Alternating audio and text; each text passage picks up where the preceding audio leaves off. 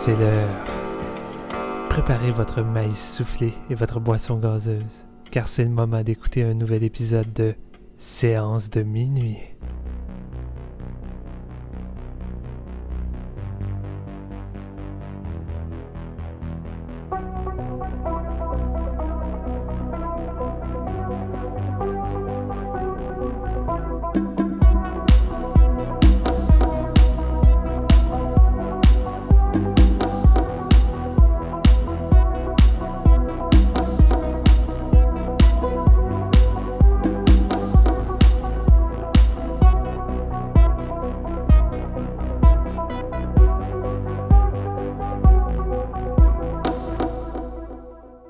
Attends, là, je sors mon texte.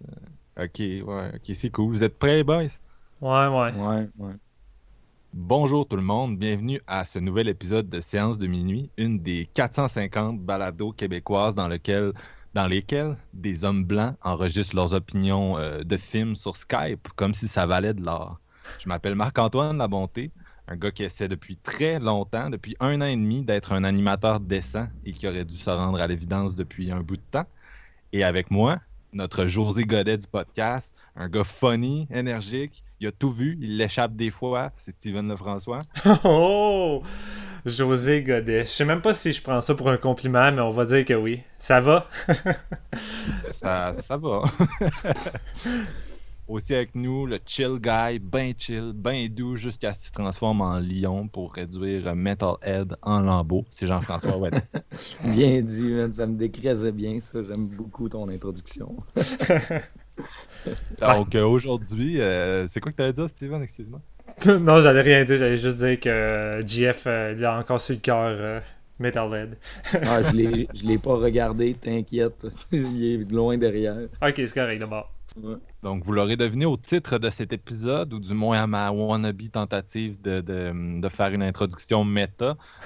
Notre épisode méta aujourd'hui, donc on va parler en premier lieu du film Deadpool 2, qui est à l'affiche depuis quelques semaines au moment où on enregistre. Et de films méta, on va faire un top de films méta. Et peut-être qu'il y en a parmi vous qui se demandent c'est quoi méta, qu'est-ce que ça veut dire.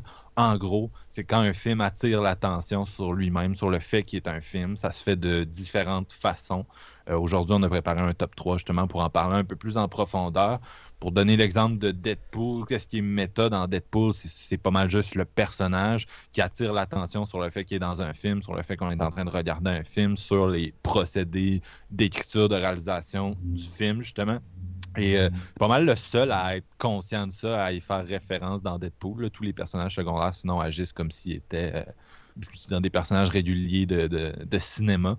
Et c'est un peu ça. Donc, cette introduction maladroite va céder la place à notre avis de Deadpool 2. Deadpool était supposé faire lui-même l'avertissement sur l'épisode qui allait contenir beaucoup de spoilers. Malheureusement, il a trouvé qu'on parlait pas assez de lui, fait qu'il me dit « fuck off ». Fait que, attention, l'épisode est rempli de spoilers. I assure you, we have everything under control. Not getting a real under control vibe here, Marty. It is Glenn, isn't it? Daniel. I'll ask the questions. Let me talk to the kid. You stay here with your weird secret sex lips. You want to die? This kid's adorable. I don't know why I packed the hollow points. I'll burn your balls off! Did you just say hollow points? Yeah. Probably should have brought a super soaker. Donc, c'est le gars chill du podcast qui est chargé aujourd'hui de faire le synopsis de Deadpool, qui est réalisé par David Leitch. Celui-là, on a parlé de ce gars-là sur notre épisode sur Atomic Blonde, qui a co-réalisé l'année passée, dans le fond. Non, il l'a réalisé. C'est John Wick qui a co-réalisé. C'est vrai, t'as raison. Il l'a réalisé à part entière, t'as bien raison. Donc, il nous laisse... Deadpool 2 va s'ouvrir sur un moment assez comique parce qu'on le voit puis on retourne dans le temps pour comprendre ses actions. Et on voit qu'il a pas vraiment réussi à régler un compte avec un certain méchant. Puis celui-là va réussir à venir prendre sa blonde. Il va descendre la blonde de Deadpool. Puis lui, ben, il va tellement être... il va être déchiré qu'il va en devenir vraiment le personnage qu'on connaît même dans les BD par la suite. Là. Dans le fond, il y a de la rage. Il n'y a aucune rancune. Dans le fond, c'est vraiment... il est explosif. Puis il va être tiré d'un petit peu de ses méandres-là par l'équipe d'X-Men qu'on avait vu dans le premier, le Colossus et compagnie. Puis il va par la suite rencontrer certains autres méchants, dont Cable qui va venir se mêler de la partie. Et il y a Firefist qui est introduit dans cette histoire-là aussi, qui va créer un petit peu la pagaille dans tout ça. On va rencontrer une pléiade de nouveaux personnages, le Juggernaut aussi qui va se mettre là-dedans, dans une série de scènes d'action, une à la suite de l'autre. Et le côté méta dont Marc nous a introduit tantôt aussi, qui est vraiment plus présent dans Deadpool 2 que dans Deadpool 1, je considère. Et je vais commencer un petit peu à décrire mon avis. Moi, j'étais avec un groupe d'amis à la représentation, puis... c'est drôle parce que on n'était pas supposés être là ensemble. Dans le fond, on s'est rencontrés dans la salle de cinéma. Puis on a fait, OK, c'est une bonne... Déjà là, ça partait bien. Notre séance était comme un petit peu pimpée parce qu'on disait, on va être en gang, ça va être cool. Puis j'ai trouvé que ce film-là, de la façon qu'il s'ouvre, il s'ouvre parfaitement bien pour nous décrire un petit peu le reste du chemin qu'il va nous tracer. Dans le fond, la scène d'ouverture, j'ai vraiment adoré ça quand Deadpool se fait exploser d'un canis de gaz. Puis c'est tous les one-liners qu'il va amener dans ce film-là. Je trouve que j'ai vraiment aimé l'écriture de ce film-là parce que ça l'amène un petit peu le côté super-héros à un autre niveau, du fait que j'ai vraiment plus de fun à regarder ce genre de films de super-héros-là que les films de super-héros classiques dont on a déjà parlé. Je trouve que ça se prend pas au sérieux, c'est vraiment niaiseux, c'était là pour me faire rire, puis ça l'a réussi, parce que la plupart des scènes d'action nous amènent un lot d'humour noir quand même assez élevé. Je trouvais que ça me rejoignait beaucoup, je trouvais qu'il marquait plus encore sur ces scènes-là que dans Deadpool 1, que j'avais quand même trouvé bien, mais j'étais hypé parce que tous mes chums étaient hypés pour Deadpool 2, donc mon opinion était comme pas blasée, mais j'étais comme, c'est sûr, d'après moi, ça va être bon. La promotion du film était très bonne par rapport à ça. Il jouait avec Logan, tout ça, les X-Men, tu sais, le lien, ce côté-là du personnage est vraiment mis de l'avant.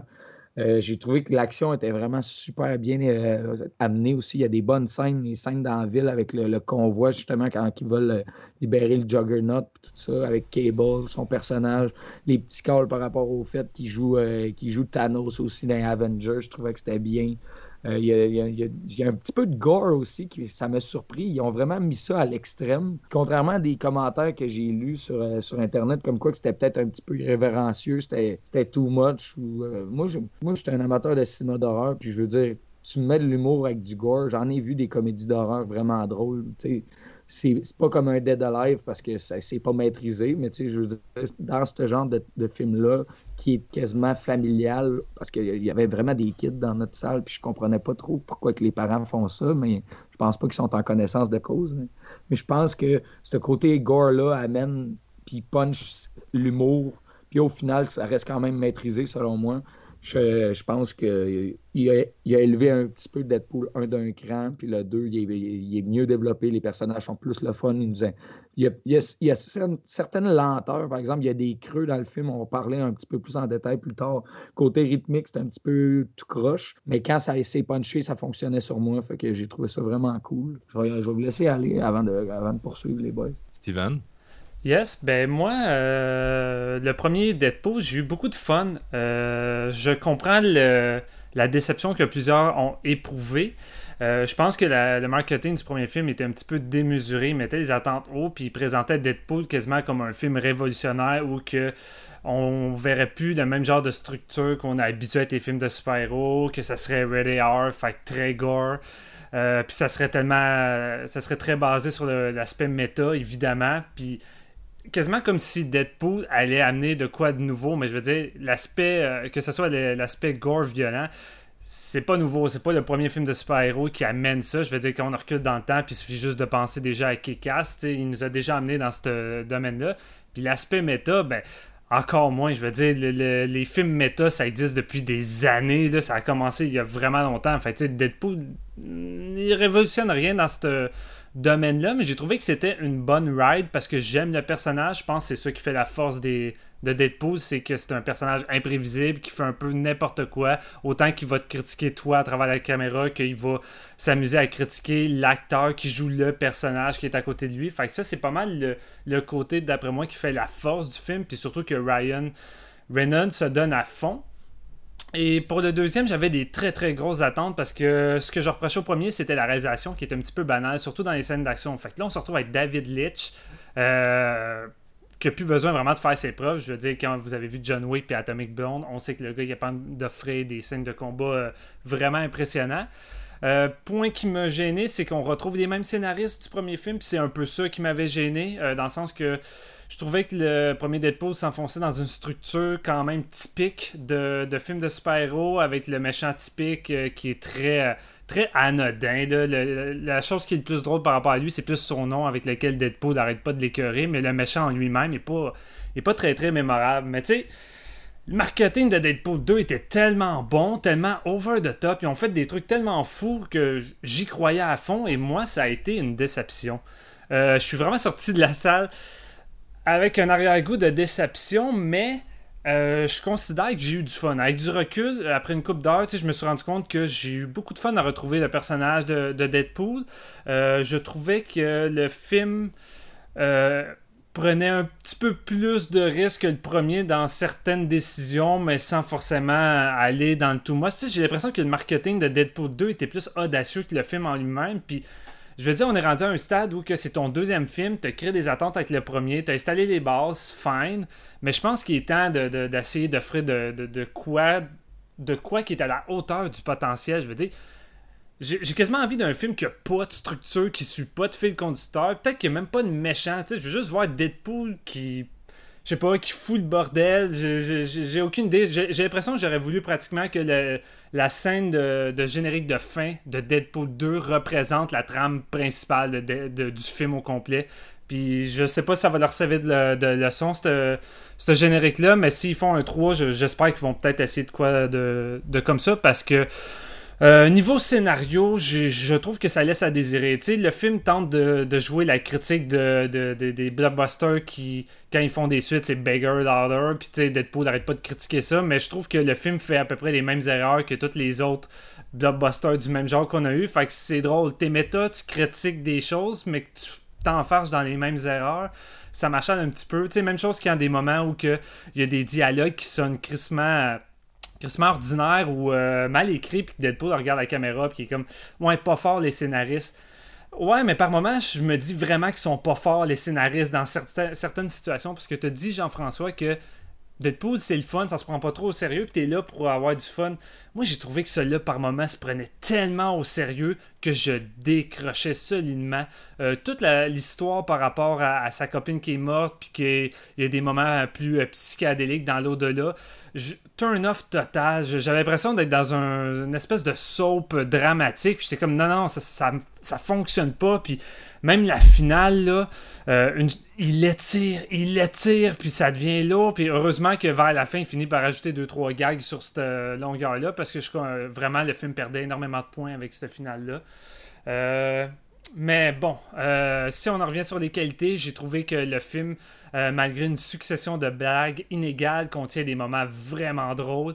Je pense que la meilleure scène du film, c'est la nouvelle formation de héros que Deadpool va créer avec les X-Force. En fait, moi, je pense que j'aurais juste pris un film avec les X-Force. Ce moment-là, c'est du génie, c'est le plus drôle. Puis j'étais comme « Oh my God, si tout le film aurait été de même, j'aurais vraiment ri du début jusqu'à la fin. » Il y a un film de X-Force qui s'en vient, je sais pas si tu le sais. Ouais, j'en ai entendu parler. Avec les personnages qui ont survécu à celui-là. Ah ouais. Avec les mêmes acteurs ou... Ouais, Cable, Domino, puis probablement Deadpool à un certain degré. Okay. Puis c'est réalisé par Drew Goddard de Cabin in the Woods. Nice. Puis, j'ai trouvé que c'était pas mal la partie du film qui était le plus rafraîchissant, où que j'étais vraiment impliqué. Puis là, ça allait vraiment dans une espèce de gros délai. Puis ça tombe en plein milieu de pas mal la meilleure scène d'action en poursuite en pleine ville avec le truck Cable, tout ça. honnêtement, c'est une très bonne scène. Puis ça m'amène sur l'autre aspect qui m'a déçu. Puis finalement, oui, il y a bien des choses qui m'ont déçu, mais je veux dire, on a David Leitch derrière la caméra. Je m'attendais quand même à avoir plusieurs moments d'action mémorables. Et à part la poursuite au milieu, qui est vraiment une véritable scène d'action complète, les autres, c'est des montages, des successions qui ne durent pas longtemps. Surtout l'intro. Il y a plusieurs scènes d'action de l'intro qu'on avait vues dans la bande-annonce, puis que finalement, c'est juste comme des bouts de montage de combats ici par là de Deadpool qui tue des méchants. Puis j'étais comme... Ah, ça me décevait. J'ai l'impression qu'on passe vraiment à côté du talent d'un réalisateur qui aurait pu vraiment offrir un excellent film d'action. Puis même là-dessus, je trouve que le film me déçut à quelques reprises. Là. À part une ou deux grosses scènes, je trouve qu'il livre pas tant la marchandise du point de vue de l'action. Puis en gros, c'est pas mal ça. J'ai aimé certains personnages. Le personnage féminin est vraiment le fun. J'aime son pouvoir. Je trouvais que ça rajoutait de quoi de le fun qu'on n'a jamais vu dans le genre. Ses scènes à elle sont tout le temps hilarantes. Ça fit dans un Deadpool. Ouais, vraiment. Pouvoir, là, dans le fond, son pouvoir, pour ceux qui nous écouteraient, même si on est dans l'air de spoiler, c'est... de la loque infinie, ouais. Là, fait que ça amène des gags où genre ses adversaires se tuent eux-mêmes. Puis Deadpool est tout le temps en train de rire d'elle en voulant dire comme ben oui, la loque, comme si ça serait un pouvoir, ça n'existe pas, mais tu sais, tout le long du film ça arrête pas, tu sais. C'est vraiment drôle. Puis j'ai bien aimé la performance de Josh Brolin en Cable. Je trouve qu'il y a vraiment des moments drôles avec lui, mais encore là, tu sais, c'est présenté comme étant le méchant du film, puis finalement on se retrouve un peu une relation, ça me fait chier de dire ça, mais une relation à la Fast and Furious, là. Tu sais que le méchant est présenté de manière très méchante, puis en cours de route, il va s'allier avec les gentils, puis finalement, il y a une petite histoire derrière tout ça, familiale, très triste, puis ça m'a un petit peu turn-offé aussi. J'ai trouvé que le film était vraiment... qui était pas audacieux, il était vraiment enfermé dans une structure qu'on reproche constamment aux films de super-héros, puis je m'attendais à plus venant de Deadpool, justement, qui tente de se démarquer des autres. Fait que je trouve ça dommage, mais... J'ai quand même eu du fun sur la durée que ça passait.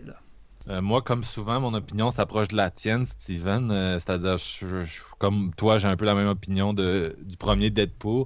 Je suis allé le voir en espérant beaucoup de ce film-là. À l'époque, on en parlait, tu sais, vraiment, ça avait été un gros succès populaire, puis on en parlait assez positivement autour de moi. Puis c'est sûr que Deadpool, c'est une bouffée d'air frais si ton point de comparaison, c'est les 19 films du Marvel Cinematic Universe. Mais dans le grand macrocosme du cinéma, là, pas mal moins, je dirais, malheureusement. Là, je parle du premier, bien sûr. Les gags sont quand même drôles par bout. Il y en a qui c'est moins le cas, mais il n'y a rien, moi, qui m'a vraiment resté en tête de ce film-là. Puis c'est comme tu as dit, c'est ultimement, ça reste le origin story cliché du super-héros. Puis même si le personnage de Reynolds le pointe du doigt puis dit « Ah, l'écriture là, ah, telle affaire », tu sais, puis il rit de ça, le film se passe quand même comme ça. Ouais, c'est ça. Ça rend ça un peu niaiseux et invalide. C'est là qu'on réalise le génie d'un Kevin Williamson dans le film Scream. Sa capacité à éclater un genre assez hermétique puis à le réinventer à la fois, c'est spectaculaire. Puis c'est ça que je m'attendais de Deadpool au lieu d'un crossover entre Captain America et South Park, tu sais. Mais il n'y a pas ça. Et pour moi, ça, c'est un peu le méta raté. Tu sais, la suite de Deadpool 2 me fait penser à 22 Jump Street. Puis 22 Jump Street est comme le gagnant pour moi, parce que ceux qui ne l'ont pas vu, encore là, c'est une comédie méta d'action. Donc, ça fonctionne quand même sur des ressorts semblables. Il n'y a pas de super-héros là-dedans. C'est plus ça suit la logique du body movie avec Jonah Hill puis Channing Tatum, que dans le premier, il infiltre une école secondaire, dans le deuxième, il infiltre une université. Puis, tu sais, le film, il sait qu'il est une suite, puis il fait plein de gags méta là-dessus, mais l'humour de celui-là fonctionne tellement bien, je trouve. Puis la subversion de la structure est plus subtile, puis plus fonctionnelle. Puis en tout cas, tu sais, même dans 22 Jump Street amène de quoi qui est similaire à Deadpool 2, c'est-à-dire le côté dépressif qui est pas dans le premier, puis qui est souvent... On a souvent ça dans le deuxième film d'une comédie ou d'une romance, un aspect plus déprimant. Puis dans 22 Jump Street, c'est dans le fond le personnage de Joe Noel se retrouve à l'université, puis il est complètement rejeté. Puis au début du film, le film fait une joke sur les suites de comédie, ça se passe toujours de même. Puis bien sûr, le film se passe de même. Mais il y a comme une auto-réflexion qui est plus là, que je retrouvais moins ici dans Deadpool 2. Tu sais, la noirceur. Puis ça se veut, dans une certaine mesure, le deuxième se veut une espèce de parodie de Logan. Je sais pas si vous avez retrouvé, là, mais tu sais, ça suit vraiment la structure de Logan avec le personnage qui, tu sais, c'est assez noir, il n'y a plus rien à perdre, puis il se retrouve avec un enfant mutant, comme dans Logan, puis il essaye de l'aider comme à retrouver le droit chemin, puis à le sortir de la merde, puis se fait poursuivre par un personnage, puis Deadpool essaie de l'aider, puis tu sais, même au début du film, il y a une espèce de gag là, avec un... je pense que le premier plan du film, c'est genre une figurine de Logan. Hein. Fait que, il y a beaucoup de liens à faire entre les deux. Là. Non, c'est ça. Ça se veut vraiment une subversion de Logan, mais je sais pas. Ça a comme pas... C'est comme Steven t'a dit... L'humour du personnage a peu d'incidence sur le plot qui, en soi, est comme extrêmement cliché. Puis pour le reste, avec des... De façon cliché. Puis le pire, c'est que il y a tellement... à la fin du film, il amène une espèce de deux sexes machina, tu sais, qui règle tous les dérèglements du film, tu sais, qui ressuscite des personnages, qui ramène tout correctement. Puis ça, on dirait que c'était comme la cerise sur le sundae, dans le sens que la mort a plus de valeur dans ce film-là. Le drame a comme vraiment moins de valeur parce que, bon, tu passes une demi-heure au début avec le personnage qui est en dépression, que sa blonde soit morte, puis à la fin du film, j'ai réussi à réparer le gadget, je m'en vais sauver ma blonde, tu sais. Puis je comprends que son évolution personnelle à lui est valide, tu sais, elle existe encore parce que lui, il est conscient de tout ce qui est arrivé. Mais tu sais, je sais pas, les enjeux du film sont comme vraiment réduits par cette... C'est le genre d'élément que j'ai l'impression qu'il va nuire encore plus au deuxième visionnement. Les scènes que je trouvais déjà lourdes à la base, j'ai l'impression avec le fait qu'il peut tout changer puis qu'il le fait à la fin, va juste faire en sorte que tu as encore moins d'intérêt à ces moments-là. Là. Non, c'est ça. C'est un peu comme ça que je le vois aussi. Puis, c'est ça. Sinon, moi, c'est ce que j'aime du deuxième, c'est vraiment la galerie de personnages secondaires. Mm-hmm. Le jeune acteur dont j'oublie le nom, mais qui joue Ricky Baker dans Hunt for the Wilder People. Julian Dennison. Ouais, c'est ça, ce gars-là, il est juste fucking drôle. Il est naturel, même dans ce film-là. C'est ça, dans ce film-là, il joue vraiment, tu sais, il y a beaucoup de noirceur dans son personnage, mais à toutes les fois qu'il y a l'occasion d'être drôle, tu sais, il est capable d'être drôle en étant comme fâché, creepy. J'adore cet acteur-là, c'est vraiment un petit génie de la comédie, puis j'espère qu'il va continuer à être casté dans des productions, parce que je vois bien ce gars-là... headliner des comédies un jour, là, quand il va être un peu plus vieux, là, je le vois vraiment. Puis même, tu sais, faire prochainement des comédies d'ados, là, de style Superbad, il serait malade là-dedans. Le personnage de Domino aussi, j'ai vraiment trippé. Puis tu sais, ce qui est le fun, c'est la diversité du casting, là, on se le cachera pas. Il y en a un peu plus dernièrement, mais Deadpool fait vraiment un effort, puis c'est appréciable, là, c'est plus présent que dans le premier, si je me souviens bien. Oui. Puis c'est ça, je sais pas. Tu parlais, tu sais, comme quoi que la mort avait plus vraiment de valeur à la fin parce qu'ils peuvent remonter dans le temps pour régler un petit peu tout ça. Mais moi, je trouve, j'ai pas vraiment filé les scènes dramatiques comme vous les avez filées non plus. Je pense que il était quand même traité avec un certain humour, tu sais, pas caché, mais genre, il y avait façon de rire un peu de la situation parce que tu savais que t'es dans Deadpool, puis tu sais que tout ça, ça... J'avais l'impression depuis le début, en vivant ces scènes dramatiques-là, comme avec sa blonde au début du film, j'avais l'impression que c'était pas vraiment sérieux, puis qu'il y avait de quoi qui allait arriver. Puis tu sais, ils m'ont donné raison un peu à la finale, mais c'est pas des scènes qui m'ont paru lourdes. Tu sais, je veux dire, il est en dépression, il se fait 3 jours qu'il est au bord, ben sous, puis il se pisse dessus. Je veux dire, rendu là, moi, c'est de l'humour qui me fait quand même rire, même si ça paraît très juvénile. Tu sais, je veux dire, c'est drôle de voir Deadpool en dépression, qui est avec son chandail de X-Men, puis il essaie d'agir correctement, mais il s'en fout, puis il agit comme il agit toujours lui-même. Mais quand on tombe dans des moments où, que justement, dans les rêves, qui est avec sa blonde, puis t'as des monologues, puis les dialogues sont écrits avec tellement de sérieux, je vois tellement aucun second degré dans tout ça, que je suis pas capable d'avoir un côté humoristique. Puis tu sais, je m'attendais peut-être que ça vire ainsi avec Deadpool, vu que c'est Deadpool, mais on dirait que les scénaristes ont posé, et on dirait qu'on se sent encore obligé d'apporter de l'attachement au personnage, mais fuck, le monde n'a pas besoin de drame pour s'attacher à Deadpool. Tout le monde aime déjà Deadpool parce que c'est un personnage tellement fucked up, qui est tellement divertissant, tout le monde l'aime, Deadpool. C'est pas pour rien que ça marche autant. Fait que tu sais, t'es pas obligé de nous créer un lien de... Tu sais, c'est ça, t'es pas obligé de créer un lien dramatique pour qu'on ait de la pépine pour Deadpool. Moi, j'ai pas haï le début, honnêtement, tu sais, qui amène... je suis plus du bord à JF là-dessus, dans le sens que ça amène vraiment un côté clown triste, qui est quand même, je veux dire, présent en comédie. Il y a beaucoup de gags quand même. L'espèce de longue scène où il se retrouve en prison puis il se fait battre, c'est peut-être le moment le plus plat du film, mais il y a quand même des jokes. Puis sinon, les personnages font un peu l'humour à ses dépens quand il est vraiment en dépression. Genre, il s'en va voir sa vieille amie aveugle, puis elle rit un peu de lui, puis il s'en va au bar, puis là, c'est TJ Miller, qui, by the way, est vraiment un asshole dans la vraie vie, là, l'acteur.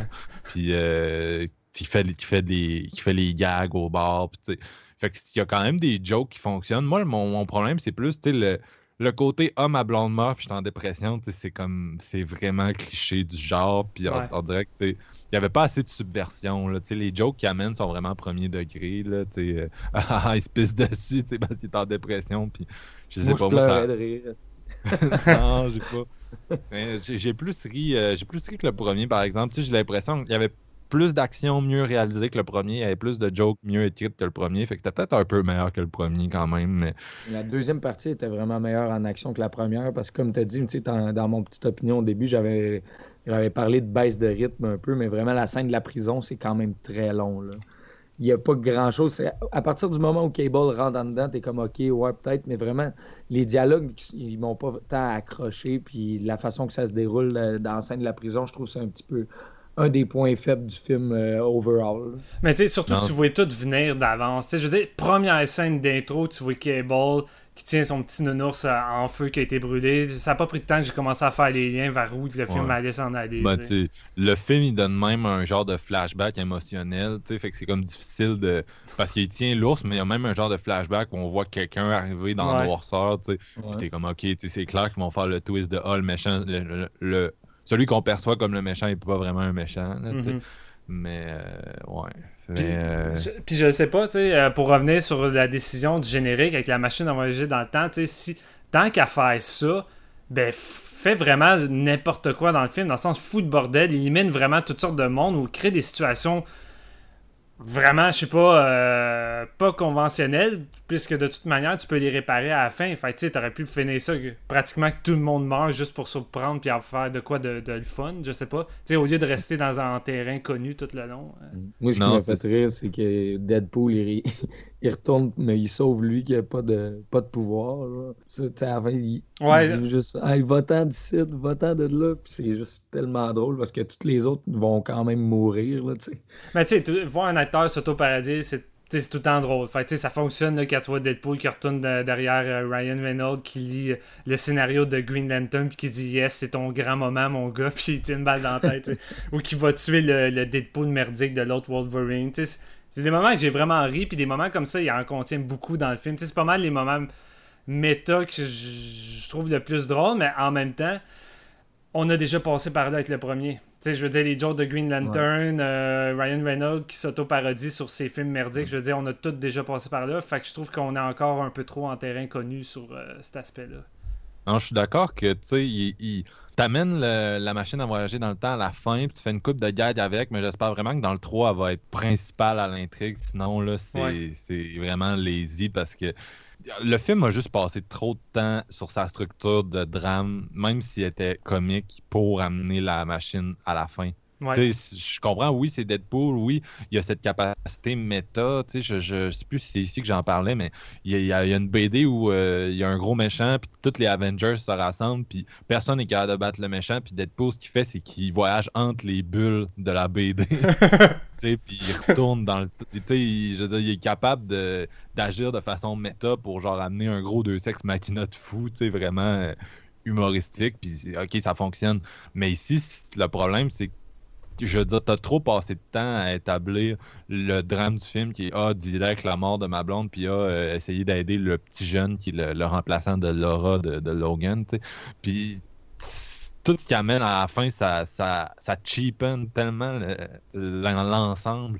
Mais ça me aurait été le fun, tout ce que tu viens de dire là, l'affaire qui passe avec les bulles, déjà là, je trouve que ça aurait été dans le film, j'aurais fait « fuck, c'est du génie, c'est tellement le fun ». Mais ça me aurait été le fun de voir, mettons, Deadpool, il aime crissement pas une scène, il déteste ça, fait que tu le vois qui s'en va, qui pète la caméra, puis qui s'en va dans la salle de montage, puis supprimer la scène, déliter scène ou de quoi. Tu sais, vraiment aller à fond dans le quatrième mur, là. Non, c'est ça. Tu sais, tant qu'à voyager dans le temps, j'aurais fait ça. Il s'en va genre altérer le... la structure du film, parce que pourquoi voyager dans le temps de façon intradiégétique quand tu peux le faire de façon extradiégétique, parce que t'es Deadpool puis tu sais que le film existe, t'sais. Ouais, non, c'est ça. Fait que moi j'aurais fait ça, mais c'est sûr les blagues en soi, il y en a plusieurs qui sont bonnes. Bien sûr, le gros set piece d'action principal de ce film-là, c'est vraiment, comme vous l'avez dit, l'attaque de la X-Force, tout le monde qui meurt en parachute. C'est quand même... ça réinvente rien, là. La scène du vomi. La scène du vomi, là, ma salle était pliée en deux, puis moi-même. Là. Cette blague-là, j'étais vraiment crampé, puis... T'sais... The Vanisher. Brad Pitt. Ouais, Brad Pitt. Ça, j'étais mort, man. J'étais plus capable à ce moment-là. Man. Mais la scène d'audition avec le fantôme est drôle, justement, parce qu'il est comme, bon, Ghost. Puis il est comme, OK, je viens de comprendre. Il est-tu là ou il est pas là? C'est ça, tu peux même pas le savoir, tu sais. Ouais, c'est ça qui est bizarre de Deadpool, c'est que ce qui fonctionne sur le temps, les petits... Tu sais, c'est les petits moments, les petits gags, les petites idées, mais jamais l'idée d'ensemble du film. Ouais. Le macro fonctionne vraiment pas dans le film, mais le micro fonctionne bien, puis c'est ça qui fait que le 1, je l'avais trouvé correct, le 2, je l'ai trouvé quand même le fun, au point où, tu sais, je serais open de voir le 3, même si j'en entends rien, parce que les deux films précédents m'ont pas mis à terre, mais... T'as quand même le goût d'y revenir, là. C'est pas... Ouais. T'as mis le doigt dessus, c'est comme si... Ils voulaient pas oser dans la structure générale du film, mais ils sont capables de se dire que ouais, Deadpool est vraiment niaiseux, puis ils sont capables de bien écrire des gags à l'intérieur, mais en général, globalement, ils veulent pas sortir d'une structure traditionnelle. T'sais. Mais ils ont peut-être peur de perdre leur public à cause de ça, mais tu sais, je veux dire, faut que t'essayes. Au départ, il était déjà pas...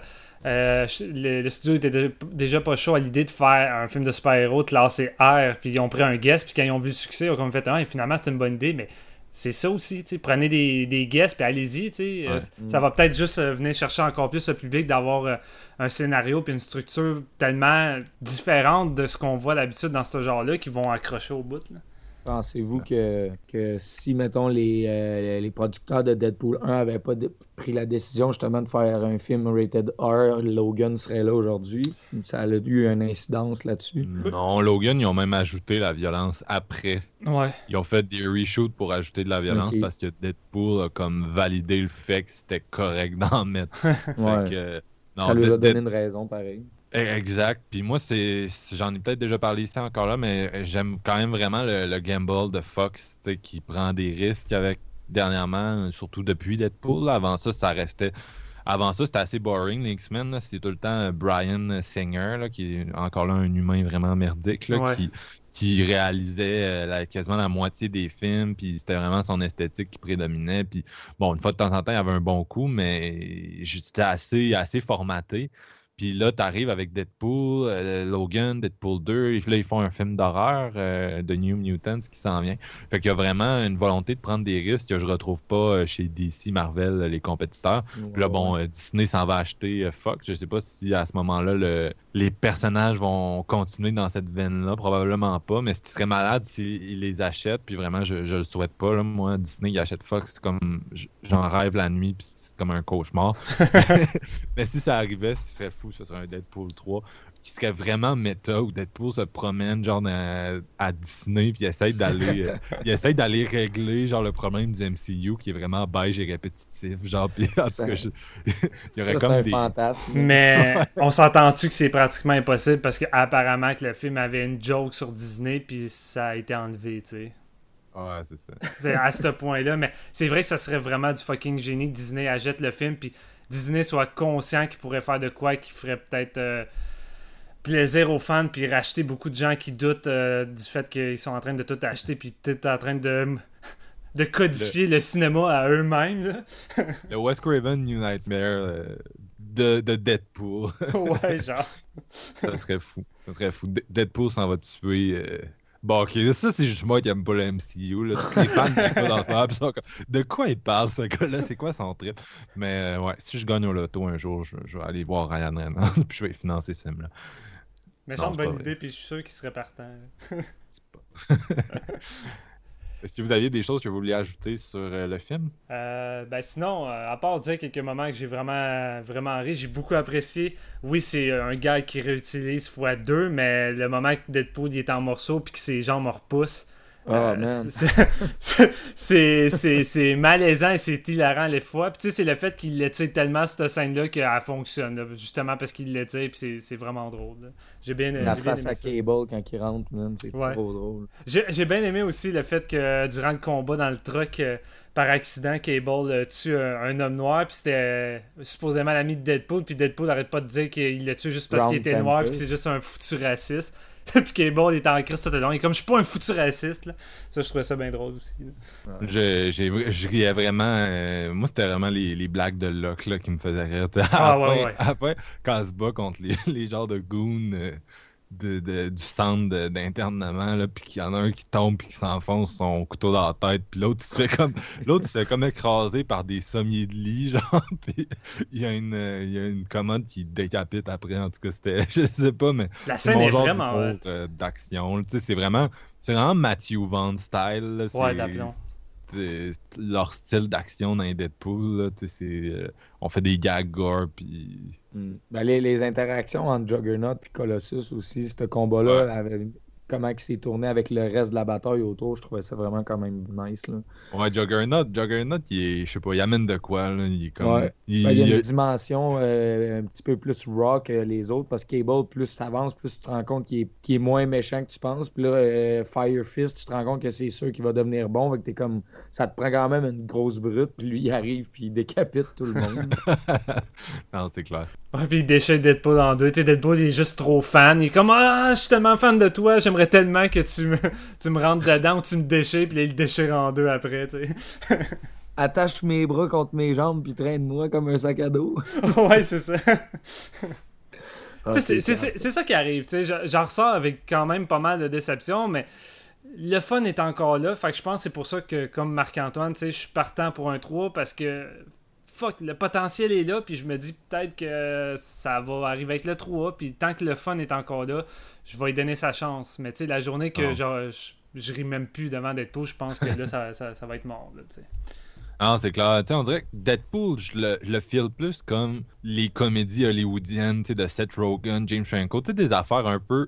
eux autres en ont fait qui sont bonnes, mais tu sais, leurs films un peu plus lazy, là, tu sens qu'il y a de l'improv qui fonctionne pas toujours. Observe and report.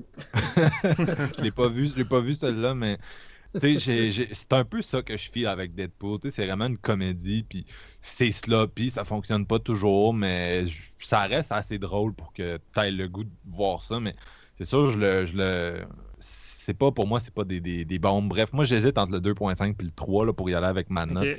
C'est pas mal là que je suis. Là. Fait que, t'sais, c'est pas un miracle. Étant donné, comme je dis, que j'ai quand même eu du fun sur toute la durée, des bons gags, puis que j'aime beaucoup le personnage, je vais quand même avec un 3. T'sais, je veux dire, j'ai quand même été déçu sur plusieurs aspects, mais je pense que globalement, les gens risquent de pareil avoir du fun. Puis quand tu vois la réception, de toute façon, je pense que le public aime encore beaucoup ça. Là. Toi, JF? Ben moi, en date d'aujourd'hui, je donne un 3.5 sur 5. Ben, avec mes chums en sortant de la salle, le hype qu'on avait, je pense que j'y ai donné un 4. Mais avec le temps, à un moment donné, tu t'en reviens un peu. Tu es capable de plus évaluer genre les qualités et les défauts, justement faire la balance entre les deux. Mais en sortant du cinéma, j'avais ben trop ri à ce moment-là pour donner une note basse là, dans ce qui est plate, c'est que le lendemain, j'avais déjà oublié le film. T'sais, fait que, pour moi, ça veut déjà tout dire. Puis ma copine est allée le voir une deuxième fois, puis elle me dit que le film est plus drôle la deuxième fois. Fait que je vais le réécouter pour le fun, puis je vais le voir en anglais de toute façon. Je l'ai vu en français. Fait que... Oui, je le sais. T'en fais pas, je le sais. Les comédies, c'est sans doute la pire chose à faire pour les voir en français. Là, mais... La révélation, t'as attendu la fin. T'attends la fin de l'épisode. Non, mais moi, je voulais pas me faire bâcher dès le début, là. Ouais, by the way, j'ai pogné toutes des jokes traduites par tu sais, Ryan Reynolds est payé genre 10 millions pour faire le film, le gars de la traduction il est payé 5 000 pour la même job. C'est con. Non, mais je suis pas mal sûr, t'as dû manquer beaucoup de gags. Ah oui, c'est clair. Qui parle du CGI, c'est quand même comique, ça. Ouais, ben Ryan, son delivery, c'est de la bombe. Là. Dans le personnage de Deadpool, là, c'est vraiment un de ses meilleurs rôles au cinéma. Ben, tu vois qu'il est vraiment fait pour ça. Là, il se donne à 200%, puis tu vois qu'il... il était tellement déçu de toute façon du film de l'autre X-Men avec le Deadpool que son but était vraiment de faire un film personnel de Deadpool, puis il voulait prouver absolument aux gens à quel point qu'il était fait pour jouer ce personnage-là, puis gars, je veux dire, difficile d'en douter, là, malgré les qualités un peu zigzagueuses des deux films, là. Je veux dire, Deadpool, le personnage, Ryan Reynolds là, à la perfection, selon moi, là. Il y a quand même un background en comédie, Ryan Reynolds, ouais. Il a fait les deux Deadpool, puis c'est vraiment un rôle marquant pour lui, mais tu sais, tu regardes sa filmographie, puis il apparaît souvent dans des films de type comique. Il a fait une série de rom-com, pas nécessairement des bons, là, mais tu sais, Change Up, Just Friends, The Proposal avec Sandra Bullock, qui est un film qui fonctionne honnêtement vraiment mieux que ce que ça devrait être, là, juste à cause de la chimie entre les acteurs et de leur capacité. Là, Sandra Bullock, vraiment, je vais l'avouer aujourd'hui, mais ça n'a pas rapport, là, mais c'est vraiment un plaisir coupable. Là. Je veux dire, cette fille-là est capable de rendre drôle n'importe quel matériel semi-bon. Là. C'est vraiment une génie de la comédie, mais c'est ça, The Voices, R.I.P.D., Smokin' Aces, il a fait vraiment un grand nombre de films de type-là. Puis même récemment, dans le trend de post-Deadpool, là, il a fait The Hitman's Bodyguard, qui est sur Netflix en ce moment, ouais. Qui est une petite comédie d'action, body movie, qui fonctionne aussi avec beaucoup de gore, puis vraiment des gags. Ça marche, tu sais, si vous aimez Deadpool... Il y a une bonne scène de poursuite là-dedans, en plus. Hein. Mm. Ouais, c'est ça. Il est en moto, puis l'autre est en bateau, c'est vraiment chill. Il y a des bonnes séquences d'action, puis c'est réalisé par Patrick Hughes, qui a fait Red Hill, un film que moi et Steven, on aimait beaucoup à l'époque, un genre de western moderne d'horreur. Ouais, c'est ça. Puis c'est vraiment le Deadpool 1.5 là, pour les fans qui pourraient nous écouter puis qui auraient le goût de en patientant d'un autre film. Mais bref, c'est ça. Fait qu'il y a quand même un bon acteur comique, Reynolds. Quasiment plus qu'un acteur de blockbuster, même s'il a beaucoup essayé. Mais je trouve qu'il enrichit son jeu de comédie beaucoup depuis avec les années, parce que tu sais, je l'ai découvert comme beaucoup de gens avec la comédie Van Wilder, tu sais, de National Lampoon. Puis je trouve que son style de jeu qu'il y a là-dedans, ça s'est pas mal répété dans toutes les autres petites comédies qu'il a faites par la suite. Puis je trouvais qu'il n'y avait pas tant de grand range. Tu sais, j'avais tout le temps l'impression de voir Van Wilder dans chacune de ses comédies. Mais quand il a commencé un peu à zigzaguer, puis comme tu l'as dit, il a essayé Smokin' Aces, il a fait le huis clos Buried, dans le cercueil qui était vraiment... pas mal différent de tout ce qu'il avait fait, puis il pouvait montrer qu'il était capable d'être un excellent acteur dramatique. Mais là, j'ai vraiment le feeling qu'avec Deadpool, non seulement il est vraiment à l'aise, tu le sens, mais il se laisse vraiment aller. Tu sais, j'ai vraiment l'impression qu'il a... J'ai pas l'impression de le voir jouer la comédie, j'ai juste l'impression de voir Ryan Reynolds naturellement qui agit dans Deadpool. J'ai l'impression que c'est un gars vraiment le fun et drôle dans la vraie vie. Puis autant je trouvais que ça faisait artificiel dans ses premières comédies, je trouve qu'avec Deadpool, j'ai vraiment l'impression de voir Ryan Reynolds. Encore là, ça fait très méta, mais je pense que c'est pas mal le but, là, mais... Non, mais ça se peut que ce soit... Ça se peut que ce soit un personnage plus proche de ce qui est. Puis souvent, c'est ça qui fonctionne, je trouve, là, quand il y a plus d'authenticité dans tes rôles. Parce que Ryan, il est quand même malchanceux. Là. Tu regardes moi, je regarde sa carrière, puis il n'y a pas tant de films qui sont vraiment portés par lui, là, où c'est le personnage principal, que c'est des bombes. Il n'y a aucun film de lui qui m'a renversé, jamais. Puis c'est quand même une présence consistante dans le cinéma hollywoodien dans les 10 dernières années. Puis c'est quand même un gars qui a l'air d'un nice guy, mais ça, avant Deadpool, ça n'a juste jamais marché vraiment pour lui. Ouais, c'est le gars, il try hard pour être comme le... Ben, pendant un bout, j'imagine qu'il voulait être le nouveau Tom Cruise. Ou de quoi de même, tu sais, je pourrais pas exactement vous dire lequel des acteurs, mais en tout cas, il voulait être un A-lister, mais ça marchera peut-être jamais. Tu sais, même Bose Deadpool, il fait des rôles, puis ça marche toujours pas tant. Tu sais, lui, en tant qu'acteur, il a pas le star power pour attirer les foules, puis je pense qu'il l'aura probablement jamais, fait que Deadpool, ça va vraiment être, je pense, le rôle qui va avoir défini sa carrière. Bref, ça va nous amener tout ça à notre top 3 méta. I'm a dude playing a dude disguised as another dude. Donc, c'est une structure qu'on utilise moins souvent dernièrement, mais si vous nous connaissez des premiers épisodes, on aime beaucoup les tops. On aime jumeler des films avec des classements. Et là, on s'est dit, justement, Deadpool, méta.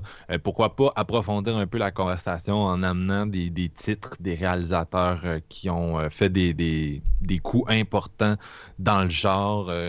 C'est quand même, méta, c'est quand même une définition vaste, là, fait que je suis bien curieux de voir qu'est-ce qu'on a sur la table. Puis, d'après moi, ça peut causer une discussion intéressante et peut-être aussi donner des idées de titres à nos auditeurs.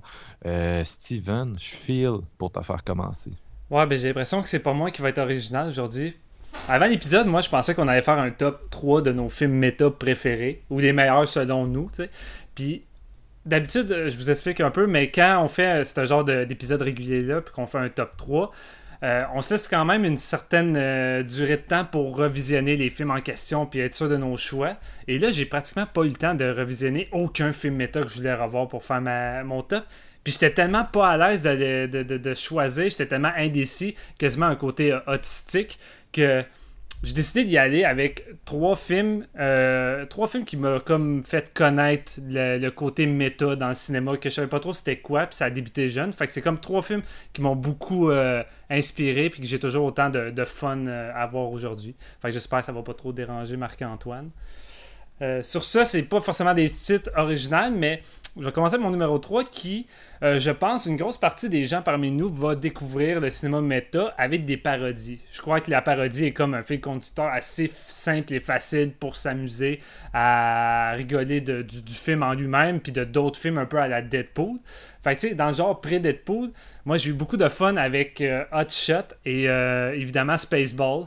J'ai tout le temps été un gros fan de Mel Brooks et de Jim Abrams, que ce soit les Naked Gun, Airplane, tout ça, c'est tout à des comédies qui m'a beaucoup plu sur cet aspect méta-là. Tu sais, des genres de situations où que le personnage va marcher, puis tout d'un coup, il y a le micro du preneur de son va frapper la tête de l'acteur principal. Tu sais, autant quand j'étais jeune, je comprenais peut-être pas forcément ce qui se passait, mais au fur et à mesure que ça avançait, quand tu faisais une bonne culture cinématographique, quand tu voyais Hot Shot, puis que tu avais vu Top Gun, c'était du gros plaisir. Le film, c'est juste un gros délire où que, tu sais, on dit le fil conducteur là-dedans peut paraître simple, mais le film se permet des choses tellement what the fuck que c'est déjà plus osé quasiment dans sa trame qu'un Deadpool. Puis tu sais, même chose pour Spaceball, tu sais, je veux dire, il y a tellement des moments mémorables là-dedans qui, dans le peu méta, tu sais, il suffit de penser au personnage, le même acteur qui joue dans le premier Alien, avec l'Alien qui sort du torse, puis que là-dedans, il doit revivre la même scène, puis il est comme « Oh non, pas encore! » Puis c'est tout le temps un genre qui me plut, puis c'est plate parce que je trouvais que dans ces années-là, en tout cas quand j'ai découvert ça, les années 80-90, les parodies étaient vraiment quand même songées. Je trouvais que c'était une bonne façon de s'exprimer puis de critiquer des défauts que les comédies avaient à l'époque ou d'autres films, puis d'en rire. Puis on dirait qu'aujourd'hui, c'est plus rare, les bonnes parodies. Tu sais, on a eu une passe où que Scary Movie, ça a engendré une vague de cochonneries avec les disaster movies, super-hero movies. Je veux dire, on a passé partout avec ces films-là, puis c'était des films finalement qui tombaient dans la caricature, puis alors que ça essayait d'être méta, ça tombait lui-même dans son propre piège, puis ça devenait juste plus drôle. Puis c'est dommage parce que je me rappelle pas la dernière fois que j'ai vu une bonne parodie. Et là, j'ai l'air pas clair sur lequel j'ai mis mon numéro 3, là, mais comme je disais, je vague entre Hot Shot et Spaceball, qui sont vraiment parmi deux parodies que j'ai vues en boucle depuis que je suis jeune. Là. Mel Brooks a quand même un côté méta très assumé. Là, oui, depuis toujours. Là. Young Frankenstein qui reprend l'intrigue du fameux film, puis The Producers qui est un film méta sur l'industrie là, qui suit des producteurs à Hollywood, puis t'avais aussi Blazing Saddles là, qui est une espèce de western. En tout cas, c'est quand même un bon choix là, je veux dire, c'est quelqu'un qui juste les Simpsons, je veux dire, depuis le temps que ça existe, les Simpsons, je veux dire, ça l'a tellement joué dans tous les domaines, puis parfois ça l'a même été quasiment visionnaire. Tu sais, on a tellement parlé à cause de Trump, mais je veux dire, tellement de sujets puis de trucs que finalement, quand les Simpsons en parlaient, ben fuck, c'est arrivé plusieurs années plus tard, là. Je veux dire, c'est quand même fou. Là. Non, c'est ça. GF, ton numéro 3, toi? Moi, j'ai décidé d'y aller avec des choix qui m'ont... des choix que je connais, qui m'ont permis de connaître le cinéma un peu plus méta. Puis vous allez peut-être le deviner, mais le cinéma que je connais le plus, c'est le cinéma d'horreur. Donc, mon numéro 3... il y a quand même de beaux éléments là, dans le cinéma. Ouais, ben, oui, je voulais mettre... je me disais, vous avez comme, côté cinéma, en général, vous avez peut-être un peu plus de connaissances, que vous alliez sortir peut-être les... ceux qui ont vraiment mis l'emphase dessus, parce que j'ai vu ce que j'ai pas vu Hot Shot, ce que tu parles, Steven, mais j'ai vu la pochette tellement souvent, mais j'ai jamais eu la chance de le regarder, mais je trouvais intéressant de ce que tu parlais, justement. Ça t'as même pas vu le deuxième qui parodie Rambo, puis la fameuse affiche avec la poule, avec l'arc-à-flèche, non? Okay, ouais. En tout, c'est pas des films que j'ai pas écouté tant de comédies que ça, pour être honnête. Là. De toute façon, pourquoi ça me surprend, Crime? T'avais même pas vu Terminator 2, tu sais. S'il aurait fallu que tu voyais Hot Shot avant Terminator 2. J'ai jamais vu Hot Shot, Ah, pour vrai? Non. Ok. Ça m'a jamais intéressé, j'ai haï Charlie Sheen. Ça m'en revient vraiment. Ouais, ben là, pas. Ça, c'est comprenable avec aujourd'hui, là. Mais... Non, mais même avant, je sais pas. T'es même Platoon, Wall Street, non. Moi, tu vois, Platoon, Wall Street, c'est deux films que j'aime, fait que ça me pousse peut-être à les visionner. Ça serait un bon double feature, Hot Shot 1 puis 2, j'imagine. Ouais. La façon que tu en parlais. Mais bon, on va y aller avec mon numéro 3. Moi, j'ai choisi un film de 2006 réalisé par Scott Gosserman, s'appelle Behind the Mask, The Rise of Leslie Vernon. J'aime vraiment beaucoup ce film-là, puis ça m'avait donné une claque quand c'est sorti dans le temps, vraiment. Là.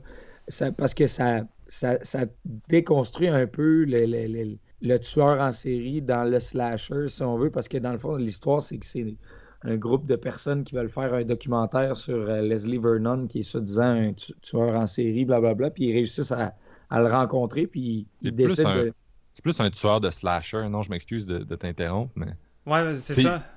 Il se veut un tueur de slasher, genre, venez me voir. Ouais, c'est ça qu'il veut. Parce que dans cet univers-là, Freddy, Jason, puis Michael Myers, ils existent pour de vrai, là. Ben, c'est exactement ce que je m'en allais, justement, de discuter d'eux, mais c'est ça, le gars, il est au courant des grosses séries de slasher, justement, puis il veut s'inspirer de ça, puis il connaît les codes, comme qu'est-ce qu'il faut faire, blablabla. Non, attends une minute, excuse-moi de te couper, mais il me semble, si je me trompe pas, je veux dire...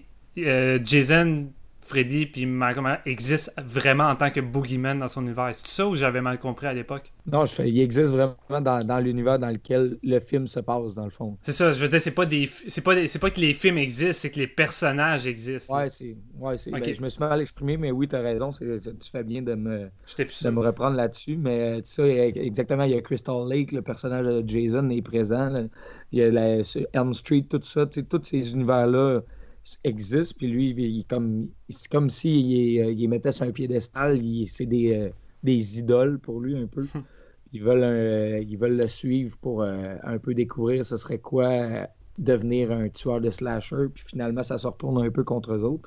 Pas trop en parler, mais vraiment, les éléments méta sont vraiment dans ta face dans ce scénario-là, puis je trouvais que c'est vraiment bien réalisé en plus, c'est bien joué. Nathan Bezel qui joue Leslie Vernon, il donne une sacrée performance là-dedans.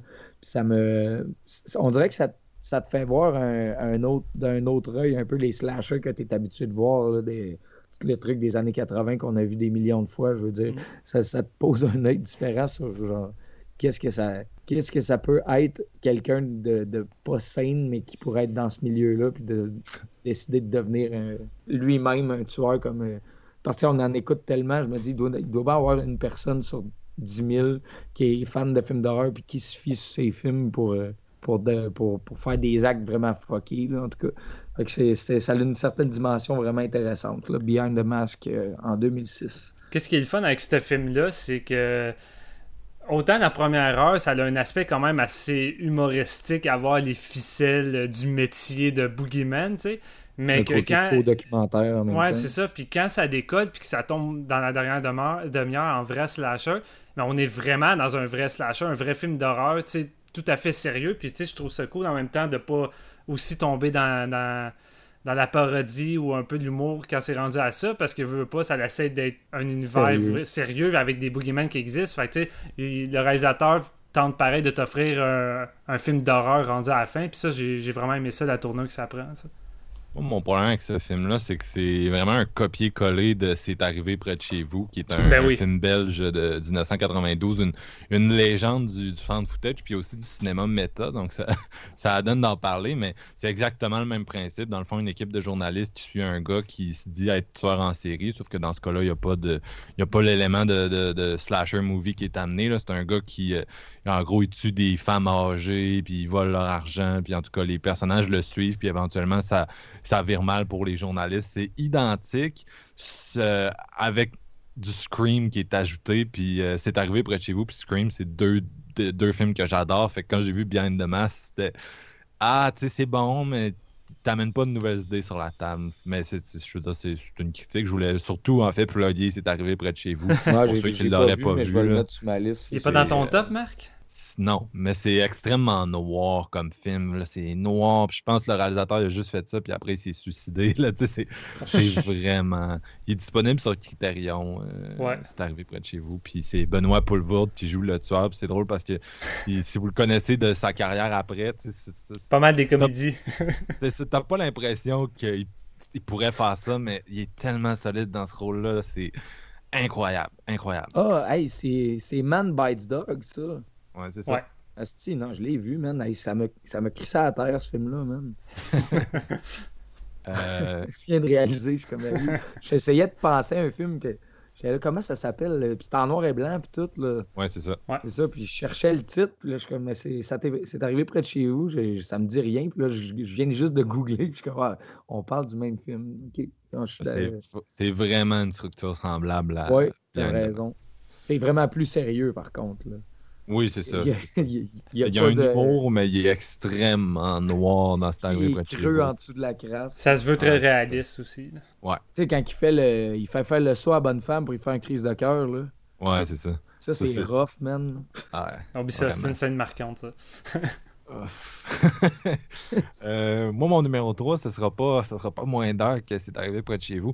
Ben, en fait, je pense qu'on n'aura vraiment pas des trucs similaires. Moi, j'avais tellement d'affaires que je voulais mettre, je savais plus, fait que j'ai décidé d'y aller par réalisateur au lieu d'y aller par film. Puis mon numéro 3, je le donne à Michael Haneke, qui est un réalisateur que j'adore, Michael Haneke en tout cas, qui est un peu le king de l'image dans l'image. Puis j'en avais parlé, je pense, dans un épisode récent, je l'avais un petit peu effleuré, l'épisode sur Downrange. C'est vraiment... Haneke, c'est quand même une espèce de philosophe de la portée de l'image dans nos vies. Puis je sais pas à quel point on peut être d'accord avec ses thèses. Là. Je veux dire, c'est probablement le genre de gars qui pense que la violence d'un jeu vidéo a un impact sur les gens. Puis là, je sais que ça c'est l'affaire qui fait hérisser le poil sur les bras des gamers et monter beaucoup de gens aux barricades. C'est un long débat. Non, c'est ça, c'est un long débat, fait qu'on va pas y aller trop profondément. Mais bref, Haneke a annoncé ses couleurs en 92 avec le film Benny's Video, son deuxième long métrage. Avant ça, il avait fait Seven Continents puis 10 TV Movies, fait qu'il était c'était pas un petit jeune non plus. Là. Puis c'est un film où il y a un adolescent qui est obsédé par des snuffs de meurtres d'animaux, puis il décide de répliquer la même chose sur une de ses camarades de classe. Puis c'est un thème qui revient dans Happy End, entre autres, qui est... J'en dirai pas trop parce que c'est plus récent. En 2005, il y avait le film Caché aussi, où c'est un des meilleurs films du 21e siècle, selon moi, tout genre confondu, où un couple reçoit des vidéos de leur appart, puis ça réveille leur culpabilité. Fait qu'il y a souvent de l'image dans l'image, mais là où il a été le plus méta, c'est avec deux films, un qui sont plus connus, un autre un petit peu moins vu, Code Unknown et bien sûr Funny Games. Qui sont des films qui nous mettent vraiment en perspective par rapport aux films qu'on est en train de regarder.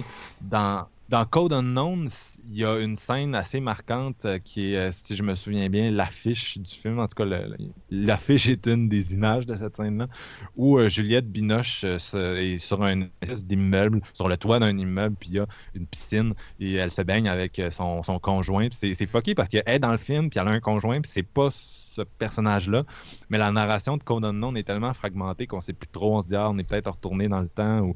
Puis ils ont un enfant avec eux, puis sont sur le toit de l'immeuble, on s'entend, ils sont comme au 15e étage, puis l'enfant escalade le garde-fou, puis il se retrouve suspendu dans le vide Puis bien sûr, s'il tombe, il va crever. Là. Et là, les personnages capotent. Ils étaient en train de se frencher pendant que ça arrivait. Puis là, ils voient leur enfant, ils partent à courir, sortent de la piscine. Mais là, en tout cas, il y a une espèce de grosse baie vitrée entre eux puis l'enfant. Fait que là, il faut qu'ils courent, fassent le tour. Puis t'as des plans de l'enfant qui s'apprête à lâcher. Puis en tout cas, bref, le gros stress, le cœur te pompe, là, comme dans une scène de tension de ce type-là. Puis bon, ce qu'on réalise, c'est que c'était dans un film qu'elle était en train de faire. Puis elle est en train de regarder les dailies avec le réalisateur.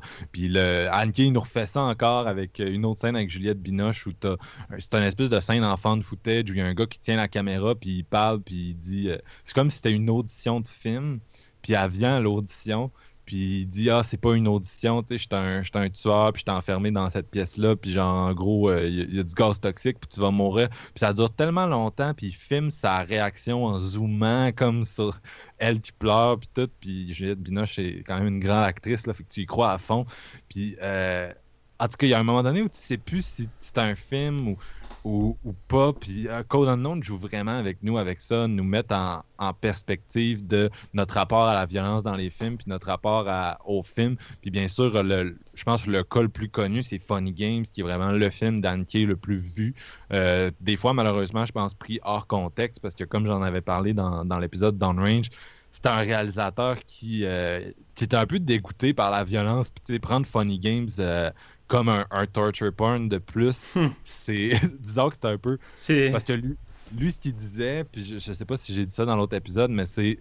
Funny Games, pour moi, c'est un test du public, puis pour passer le test, faut que tu arrêtes d'écouter le film ou que tu quittes la salle avant qu'il soit fini. Puis si tu te rends générique de fin, t'as échoué mon test. Puis c'est un peu ça le but de Funny Games. Malheureusement, c'est un film qui... À l'époque où il est sorti, il repoussait beaucoup c'était quoi un film d'horreur. Tu sais, si vous pensez au cinéma d'horreur des années 90, Funny Games était un peu un ovni. Par contre, dans les années qui ont suivi, il y a eu tellement de films qui ont recréé un peu cette idée-là de la torture puis des psychopathes que c'est devenu un film parmi d'autres avec plus d'éléments méta. Mais tu sais, à l'époque où c'est sorti... Haneke faisait tout pour créer des procédés de dissociation, c'est-à-dire des longues séquences où il se passait pas grand-chose. Il faisait exprès d'étirer le film. Il assassine un animal. Après ça, il assassine l'enfant, qui sont des affaires qu'à l'époque, tu faisais pas. Là. Je veux dire, tuer un enfant, c'était comme la règle à pas transgresser. Puis les personnages des psychopathes n'arrêtent pas d'interpeller le spectateur. Ils brisent le quatrième mur, puis ils parlent...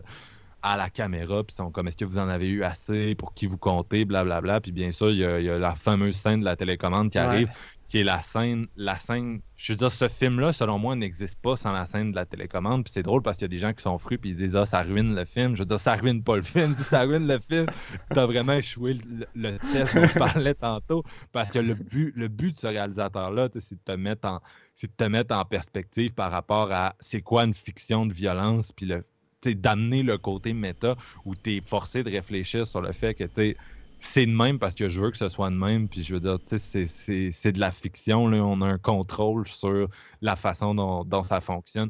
Puis bref, c'est vraiment un film intéressant, puis Haneke, c'est vraiment quelqu'un qui amène, je pense, des thèses intéressantes. Il y a beaucoup de livres qui se sont écrits, qui en parlent en termes beaucoup plus, je pense, réfléchis et que moi, là, qui essaie de passer ça vite pour qu'on passe à autre chose. Mais, je serais curieux de savoir... combien de personnes ont réellement arrêté le film, si c'est arrivé, en fait? Là? Ben, ça a été présenté en première mondiale à Cannes, en 1997, puis il y a beaucoup de monde qui ont walk out, là, qui ont quitté en projection, puis qui sacraient après le film. Puis, tu sais, il y a quelques films... Là.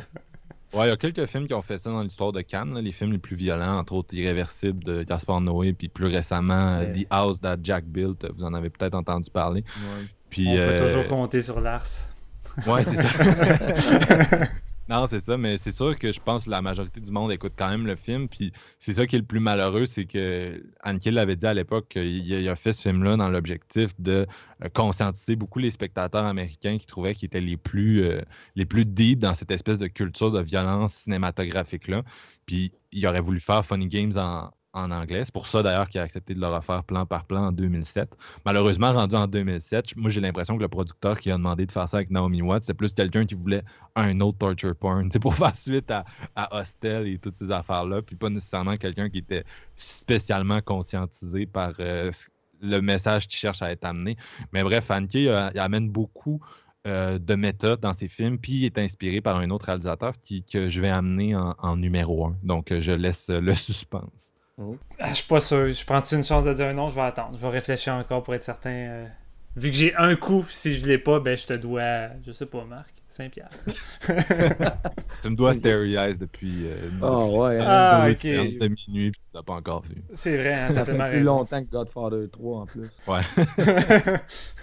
Fait que toi, Steven, ton numéro 2?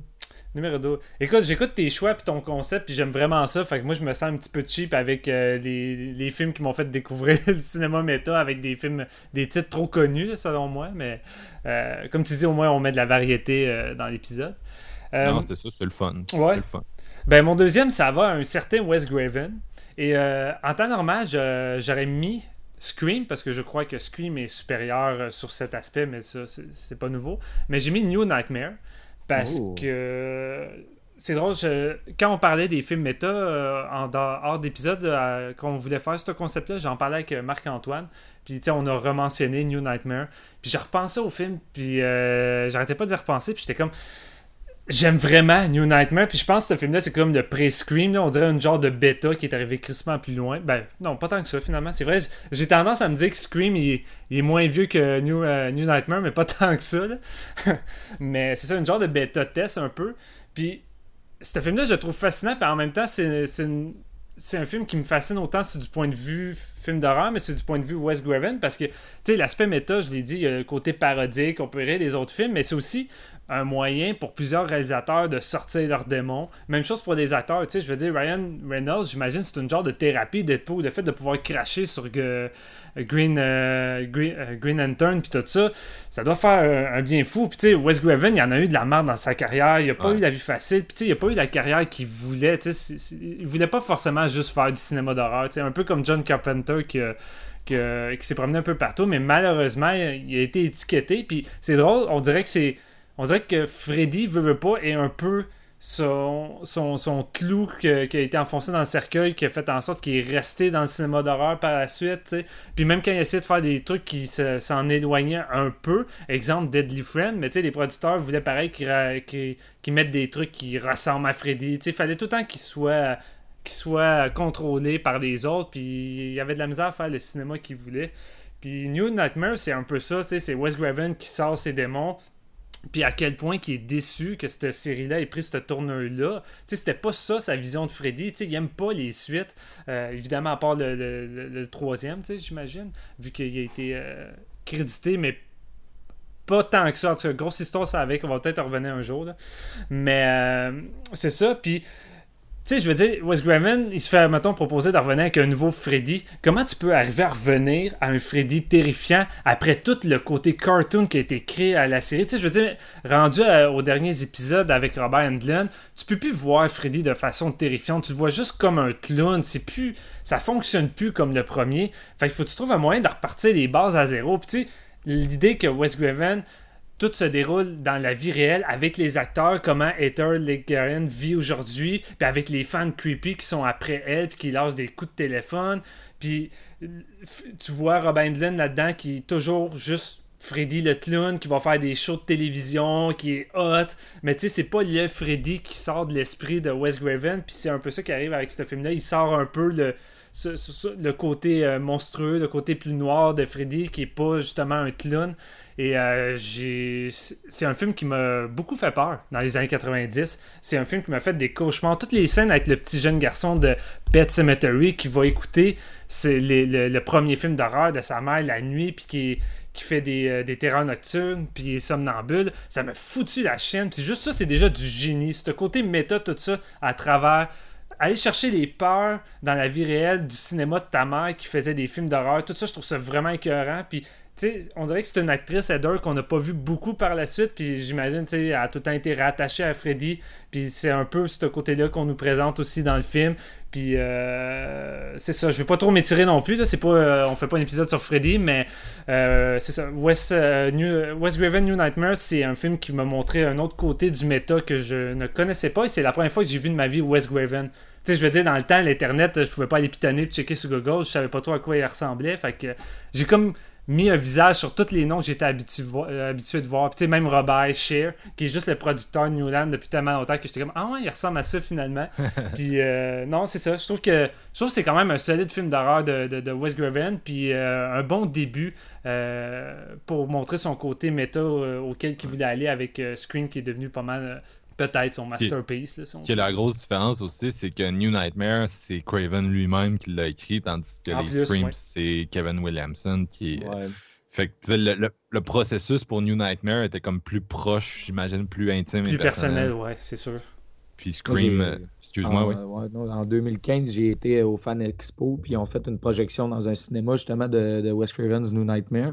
Puis il y avait Heather Langenkamp qui était avec nous autres pendant la projection, puis il y a eu un Q&A avec elle, justement. Puis c'était vraiment un bel entretien, c'était super intéressant. Puis elle disait ce côté méta-là, justement, avec Craven dans le film, tous les gens autour, ça a dit que ça a été vraiment quand même une belle expérience de plateau, puis tout, puis qui ont eu vraiment beaucoup de fun au travers de ce film-là. Puis c'est là que tu regardes, il est vraiment plus sérieux, plus dramatique que les chapitres avant, mais tu te dis ça devait tellement être plus fun de filmer ça que de filmer, mettons, Freddy 5, là, je veux dire Freddy 6, des niaiseries de même. C'est le meilleur de la série avec le premier. Ouais, c'est vraiment le film que j'ai. Puis je me demande comment était la réception, parce que quand tu y repenses, on n'a pas une super vision. Ben, en tout cas, il y a plusieurs personnes qui croient que les années 90, c'est une saison morte du cinéma d'horreur, puis que les années 80, c'était le top, mais je trouve que les... Non, mais je trouve que les années 90 ont beaucoup plus d'audace que les années 80. Il y a beaucoup de réalisateurs qui ont tenté des approches complètement différentes. Puis la plupart du temps, c'est plate, mais le public n'était pas au rendez-vous. Puis ça a souvent été des échecs commerciaux. Puis tu sais, celui-là, je ne sais pas, je me suis pas renseigné sur ce point-là, mais je trouve qu'on sous-évalue les années 90 en termes de projets horrifiques qui étaient quand même assez original parfois. Là. Non, c'est sûr. D'ailleurs, New Nightmare est sorti la même année que In the Mouth of Madness de Carpenter, qui, sans amener le méta, d'amener la réalité dans le film, il y a quand même plusieurs niveaux de réalité. Il joue avec les niveaux de réalité avec un auteur, puis on peut le sentir comme un projet assez personnel, biographique de Carpenter. Fait que ça fait quand même vraiment un bon double feature, In the Mouth of Madness puis New Nightmare. J'ai pas pensé, mais c'est vrai que ça fait très méta. Ça, il joue beaucoup avec la fiction et la réalité. Ouais, toi, JF, un autre film d'horreur numéro 2? Ben oui, man. J'ai décidé de faire juste des films d'horreur, moi. Je me disais, je vais peut-être être le seul à en parler, mais j'étais très content que tu parles de Wes Craven's New Nightmare parce qu'il n'est pas dans mon top. Ah, ok. C'est Shadow of the Vampire pour moi. Non, parce que c'est un film que je n'ai pas vu encore. Oh non, je suis sur ma liste. Tu viens de décevoir Marc-Antoine. Ouais, je m'excuse, mais je l'ai chez nous. Fait que je peux pas te décevoir à 100% avec ça. Mais je l'ai pas regardé encore. Mais je fais mon meilleur culpa. Je mets de quoi de plus récent que tu as nommé tantôt, puis que j'ai vraiment trouvé ça quand même cool. En 2012, avec Drew Goddard, c'est Cabin in the Woods. Puis c'est pourquoi? Parce que ça a eu un succès populaire. Il a quand même beaucoup marqué les gens à sa sortie au cinéma parce que moi, personnellement, c'était en 2012, c'était des années où c'était l'année du printemps arabe, puis moi, j'allais pas au cinéma. J'étais vraiment plus impliqué. On avait déjà parlé un peu sur un autre épisode, mais je faisais beaucoup partie de l'implication au cégep, tout ça, puis en plus, je faisais un deck en musique, fait que j'avais zéro le temps d'écouter des films, fait que c'était un peu un trou noir de mon côté cinéma dans ma vie, tu sais. Puis j'en ai tellement entendu parler de Cabin in the Woods à sa sortie, de par mes chums qui sont tous allés, des amis qui ne regardaient pas vraiment des films d'horreur, mais qui se sont passés le mot parce que c'était un film à voir à ce temps-là. T'sais. Là, moi, j'ai finalement réussi à le voir à sa sortie en Blu-ray. Puis le côté méta là-dedans est quand même vraiment super bien amené parce que ça rit un peu des... Ça rit un peu des codes du genre, tu sais, c'est un genre de Evil Dead avec la cabane dans les bois, justement, mais qui est en terrain où il y a une réalité supérieure qui contrôle l'environnement pour essayer de faire un rituel sans que les gens s'en rendent compte, pour empêcher un démon de tu sais, c'est vraiment plus gros, c'est bigger and louder, mettons, comme on peut dire. Mais je trouvais que toutes les créatures qui sortent, toutes les... Le fait que le fumeur de potes, en fumant du pot dans ce film-là, mais c'est lui qui peut les gaz pour l'empêcher de réaliser ce qui se trame autour de lui, ben ça fonctionne pas sur lui parce que le stoner dans la vie, c'est lui qui va s'en sauver, même si c'était pas vraiment ça. Ça revire des twists d'une certaine façon, mais ça s'inspire de tellement de films en même temps que ça a un brin d'originalité de par son côté méta, mais le reste du film, c'est genre un copier-coller de tout ce qu'on avait vu avant quand même. Mais je trouvais que Drew Goddard, il avait bien fait ça. C'est le gars qui a écrit Cloverfield, World War Z, il a écrit The Martian aussi. Il y a quand même un certain degré, une qualité d'écriture, ce gars-là. Puis je trouvais que dans ce film-là, côté réalisation, c'était vraiment bien fait. Puis ça avait... Moi, je pense que ça avait fait mon top 10 cette année-là, en horreur. Je sais pas si c'était votre cas, mais c'est un film que je revisite quand même régulièrement. Je suis quand même un hater de Cabin in the Woods. Je suis pas synché avec toi aujourd'hui, J.F. Alors, c'est bien correct, mais je me rappelais en plus de votre épisode du dernier podcast sur la gauche, puis je me disais, ouais, tu sais, je vais le mettre pareil juste pour le faire grincer des dents. Ah ben, c'est bien correct. Là, ce film-là est tellement aimé. Ouais. Ça me surprend pas là, qu'il soit là. Ouais. Mais moi, j'ai toujours eu un problème avec Cabin in the Woods dans le sens que je le compare à Scream, puis encore là, ça revient un peu à ce que je disais de Deadpool. Je comprends pas trop Cabin in the Woods, parce que je comprends pas trop son point. T'sais, il rit des vieux clichés qui étaient zéro valides au moment où c'est sorti. T'sais, le vieux cliché du... C'est quasiment plus un cinéma d'horreur des années 80 qui moque. Je pense que ça voulait ramener un vent de fraîcheur de ces clichés-là aussi, parce que justement, c'était des clichés qui étaient plus à la mode et qui étaient plus présents. Fait que c'était un petit clin d'œil à nos pantoufles, mettons. Moi, je le vois comme ça. Là. Ouais, je sais pas, parce que je le vois comme, tu sais, il est vraiment critique du système de création du cinéma d'horreur. Tu sais, il amène une espèce de grosse allégorie des réalisateurs de films d'horreur, des producteurs puis du public. Puis ouais. ça, j'ai l'impression qu'il y a une vue vraiment cynique du cinéma d'horreur. Puis surtout, moi, ce que j'aime de Scream, c'est que le film est super critique des slashers, puis avec raison, c'est pas le genre le mieux fait, mais il t'amène certains des meilleurs moments de slasher ever, tandis que Cabin in the Woods, il critique le cinéma d'horreur, mais il n'y a aucune bonne scène d'horreur de tout le film. T'sais, il y a des bonnes scènes de comédie, il y a vraiment des très bonnes scènes de comédie, mais il n'y a aucune scène horrifiante digne de ce nom. Et ça m'a toujours déçu. Ouais, c'était pas... mais je pense pas que c'était tant le but non plus. Non, probablement pas. Parce que s'il avait voulu faire des scènes horrifiques, Goddard, il aurait été capable. C'est de là, je pense, que la façon que tu le vois, le côté cynique n'est pas présent de mon côté. Puis je pense pas que c'est valable parce que justement, s'il avait voulu vraiment critiquer tout ça, il aurait probablement fait de quoi de plus solide en horreur. Mais moi, je trouve que c'est la comédie qui est vraiment quand même plus présente. Puis il rit de cette école-là, mais il en rit avec tellement d'amour que je pense que ça fonctionne. Pour moi, ça a tout le temps fonctionné. Puis j'y donne raison. C'est ça la différence entre nous deux. Je pense que je cherche l'amour et tout ce que je sens, c'est le mépris. J'ai jamais trouvé l'amour, puis j'ai dû voir ce film-là 4-5 fois.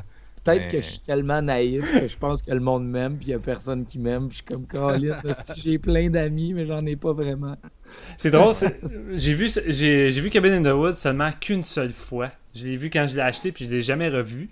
Et tu sais, j'avais apprécié, j'avais aimé la ride, mais j'ai l'impression que c'était trop peu, trop tard. Parce que ça faisait tellement des années qu'ils retardaient ce film-là, on entendait tellement parler que j'ai eu le feeling que justement, on a les sujets que le film tente de picosser, on a vu dans d'autres productions, puis j'ai l'impression que le vent de fraîcheur était pas aussi présent que ça l'aurait dû être au moment qu'il devait sortir. Fait que d'après moi, ça lui a fait mal à l'époque d'avoir été autant retardé.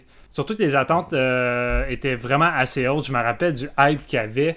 Puis un peu comme toi, Marc-Antoine, la première demi-heure adore du fait que c'est plutôt de fun et intéressant de voir les espèces de dirigeants qui tentent de contrôler tout ce qui arrive à la cabane, un peu comme les producteurs et les réalisateurs. Je veux dire, on était purement dans un slasher un peu plate durant toute cette première partie du film-là, puis il n'y a pas vraiment de moment excitant, puis je sentais la déception qui venait me chercher quand je visionnais le film, puis on s'entend, tu sais, tout ce qui arrive à vraiment sauver le film, c'est par la suite, parce qu'ils te font une espèce de mash-up de tous les monstres du cinéma. Fait que c'est un Royal Rumble où c'est divertissant, c'est sanglant, c'est le fun, mais je veux dire, c'est tout. J'ai l'impression que je m'attendais peut-être à plus qu'un simple divertissement qui tente d'avoir un certain message ou des thématiques plus profondes, mais je veux dire, en tant que tel, le film, j'ai l'impression qu'il allait pas vraiment au-delà de ça, puis ça m'avait fait un peu chier à l'époque, au point que je n'étais pas forcément pressé de le revoir. Là, je pense qu'on va garder ce débat-là pour une autre fois. On a passé assez de temps sur Cabin in the Woods, en tout respect. Fait que ouais, nos opinions sont comme bien lancées. Et le spectateur, l'auditeur pourra faire la part des choses. Je vais y aller avec mon numéro 2. Moi, c'est Charlie Kaufman. Donc, c'est difficile de faire un top du genre sans nommer Charlie. Là. C'est vraiment toute sa filmographie ou presque. Il joue avec le méta puis amène différents niveaux de méta. Vous le connaissez sûrement pour Eternal Sunshine on the Spotless Mind, Being John Malkovich. Il a aussi fait adaptation avec Nicolas Cage dans un de ses meilleurs rôles puis Meryl Streep. Plus récemment, il est devenu réalisateur parce qu'avant ça, il avait juste scénarisé ces films-là. Puis il a fait Synecdoche New York en 2008. Il a fait Anomalisa en 2015, si je ne me trompe pas. Puis tous ces films-là, je pourrais pas tout en parler en détail. Là. C'est ça qui est un peu dommage avec le temps qu'on a. Mais il y a toujours soit une espèce de réflexion sur quelqu'un qui est metteur en scène ou scénariste, puis il amène des espèces de crises existentielles à travers ça. Puis il y a vraiment une richesse de texture, puis une richesse dans l'écriture que je retrouve pas ailleurs. Puis en tout cas, j'ai pas trop envie de spoiler les films si les gens ne les ont pas encore vus. Mais il y a vraiment un côté existentiel qui me rejoint, moi, à 100%. Puis l'aspect méta amène vraiment... tu sais, genre, il y en a eu beaucoup des films dans l'histoire du cinéma sur des gens qui essaient de faire des projets de cinéma puis que ça va pas bien. Puis tu sais, il y a pas juste... tu sais, West Raven, New Nightmare, c'est nice parce que ça amène le côté horreur. Mais je veux dire... il y a La Nuit américaine de Truffaut, il y a 8,5 de Fellini, pardon, qui sont vraiment des titres. Il y a Irma Verde de Olivier Assayas, le réalisateur de Personal Shopper. Puis il y en a vraiment beaucoup comme ça, tu sais, qui amènent des réflexions sur le processus créatif. Mais lui, je sais pas, il y a comme quelque chose de plus. Il y a comme vraiment. C'est des films que tu pourrais passer vraiment du temps à décortiquer. Puis en fait, j'espère qu'à un moment donné, à Séance de minuit, on va avoir l'occasion de parler peut-être de son prochain film. Puis à ce moment-là, de vraiment plus revenir en détail sur sa filmographie, peut-être avec des spoilers là, pour les gens avertis. Parce que, ouais, je suis un fucking gros fan. Puis j'ai vu tous ces films plusieurs fois. Là. Ouais, j'aimerais ça serait un épisode vraiment de fun. On pourrait découvrir un scénariste. C'est ça, puis ses collaborations avec Spike Jones, Michel Gondry. Là. Surtout, je pense, Eternal Sunshine, quasiment tout le monde a vu ce film-là, puis c'est vraiment un film super aimé là, de sa période avec Jim Carrey, Kate Winslet, qui est peut-être son moins méta, mais c'est vraiment un film qui joue beaucoup avec le niveau de réalité à l'intérieur du film, là, mais c'est moins ça amène moins le côté fucké, mettons, adaptation, où c'est un personnage qui essaie d'écrire une adaptation, c'est un scénariste qui essaie d'écrire une adaptation, ou Synecdoche New York, que c'est un metteur en scène qui se retrouve à faire une espèce de grosse réplique d'une ville, puis ça devient comme complètement sauté. Le personnage se retrouve comme un peu à mi-chemin entre la fiction et la réalité. Bref, c'est très recommandé. Il y en a plusieurs sur Netflix, si jamais ça vous intéresse, là, d'explorer un peu Kaufman. Puis c'est un peu ça. Steven, je pense que tu voulais ajouter quelque chose. Toi, je sais que tu as dû en voir une couple. Là. Tu dois être quand même fan aussi. Non, je suis très fan aussi, mais comme tu dis, je pense que je vais garder ça pour... mais qu'on fasse un épisode, parce que ça semble aller vers cette direction-là, vu qu'il va y avoir un nouveau film. Non, c'est ça. Il y a un film en production. Kaufman, le connaissant, des fois, ça prend vraiment beaucoup de temps, mais... il réalise ou juste scénariste? Non, il réalise. À cette heure, je pense qu'il fait pas mal juste réaliser, même s'il y a comme des gros écarts entre ses différents projets. Okay. Puis, ouais, c'est plus des projets de début années 2000, fin 90, là, qui avaient fait des collaborations avec d'autres cinéastes, mais je pense que c'est comme Alex Garland. À cette heure qu'il est confiant en ses propres moyens de mettre en scène, je pense pas qu'il va retourner en arrière, parce que ça doit être plus le fun de réaliser ton scénario que de voir quelqu'un d'autre le faire, même si le produit fini est comme vraiment exceptionnel. Il doit quand même avoir un décalage avec ta propre vision, j'imagine. Ben c'est ça, t'sais, quand t'écris le scénario, I guess que tu te fais déjà des images dans la tête, fait que quand t'as le pouvoir de les mettre toi-même en image, c'est souvent plus proche, là, fait que... C'est pour ça que c'est souvent intéressant de voir un scénariste qui adapte toujours son propre travail. Non, c'est ça, puis...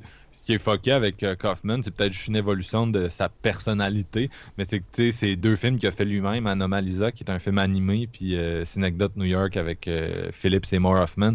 C'est vraiment, c'est plus dépressif de tous. Puis je me demande toujours si c'est peut-être la mise en scène, parce que, mettons, un film comme Eternal Sunshine, c'est quand même assez downer aussi, là, ouais. l'esprit du film, mais c'est du Michel Gondry qui a comme un côté peut-être plus...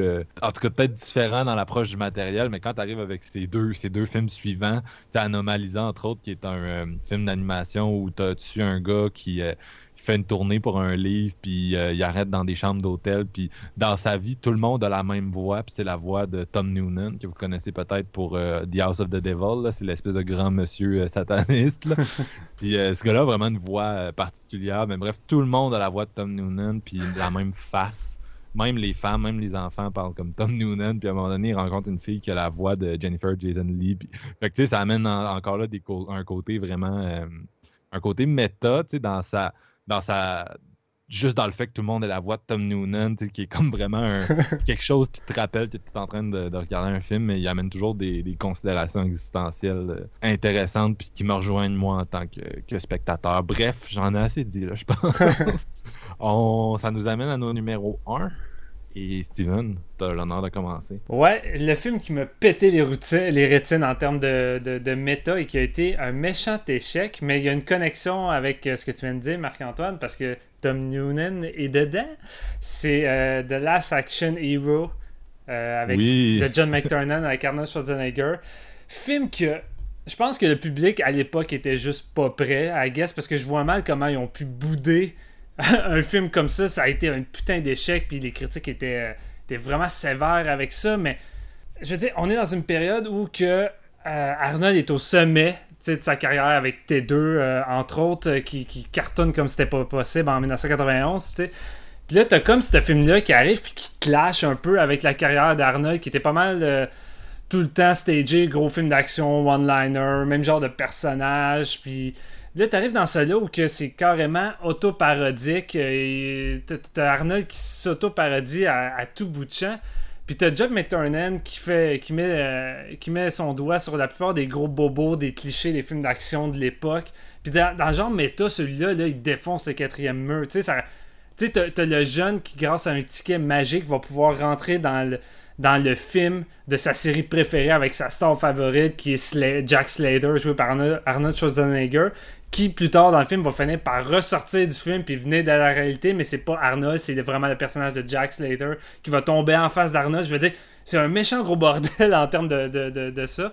Puis moi, j'étais un gros fan de John McTiernan. Ce gars-là, il maîtrise la mise en scène comme c'est pas possible. J'ai tout le temps l'impression que de quoi de pertinent derrière sa mise en scène, puis quelque chose à dire. Puis tu sais, malgré que son film soit vraiment, vraiment très critique du genre, il t'offre pareil parmi les scènes d'action les plus démentes des années 90. Là, c'est over the top, mais c'est tellement bien shooté puis bien organisé. Encore une fois, je comprends pas comment les gens à l'époque ont pas pu être sur leur cul, là. Je veux dire, t'as des set pieces de malade là-dedans. Mais c'est aussi l'écriture. Puis c'est plate parce que le film a eu plusieurs scénarios. Ça a passé un peu de l'un à un autre. Puis tu sais, il y avait Shane Black là-dedans. Puis j'aime tellement l'écriture de Shane Black. Je sais pas qu'est-ce qui reste de Shane Black là-dedans. On peut pareil sentir, d'après moi, ça touche. Pis t'as tout le temps le feeling que le film, parfois, devient tellement bordélique que ça vague un peu partout, mais le spectacle est tellement jouissif, original et le fun que c'est un film encore aujourd'hui que j'aime beaucoup pis que je comprends pas qu'il soit pas plus... Ben, je pense qu'il y a une meilleure notoriété maintenant, en fait, là. Je vois plus de gens en parler. T'sais. Mais moi, à l'époque, je trouvais ça dément de voir... un jeune qui pouvait rentrer dans l'un de ses films favoris, je pouvais me mettre à sa place, j'avais envie, moi, de pouvoir faire ça. Qui rêve pas d'avoir le ticket magique? Puis c'est hot comment c'est fait, parce que quand il rentre dans le film, t'as pas l'impression qu'il est juste dans le film qu'il va voir, t'as juste l'impression qu'il est carrément dans l'univers du cinéma où qu'il va s'entremêler tout plein de personnages. Tu sais, t'as le T-1000, t'as un dessin animé, mais j'ai pas l'impression que ces personnages-là, du point de vue du spectateur, dans la salle... on pourrait les voir. Je sais pas si c'est clair ce que j'essaie de dire, mais j'ai l'impression qu'on dirait que le biais magique lui permet juste d'être dans l'univers cinématographique qui sont toutes reliés. C'est le feeling que j'ai quand je vois ça, parce que tu vois tellement de personnages puis de trucs qui ne fitent pas dans le film typique d'action de l'époque. Fait que je trouve ça weird un peu comme concept. J'aime vraiment ça. Puis tu sais, le film, il arrête pas de te balancer des références à tout bout de champ. Le jeune qui, à chaque fois qu'il voit un acteur qu'il a connu, qui est comme « Hey, c'est lui qui a tué Mozart dans Amadeus! » Puis t'as juste le personnage qui est comme « Ben, j'ai tué beaucoup de personnes dans ma vie, mais... » Puis...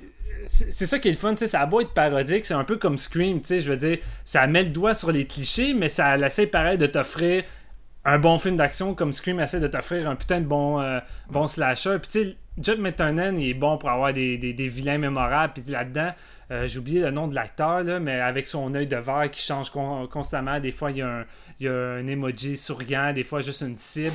T'sais, ce personnage-là, déjà là, c'est le vilain typique de l'époque, mais pareil, McTiernan arrive à en faire quelque chose de charismatique, puis vraiment le fun, puis même là, je veux dire, quand les méchants tombent dans la réalité, puis qu'ils essaient de commettre un meurtre, puis de faire réagir les gens, mais c'est comme, à New York, c'est banal, c'est comme, je viens de tuer un homme, ouais, c'est ça, ta gueule, on essaie de dormir.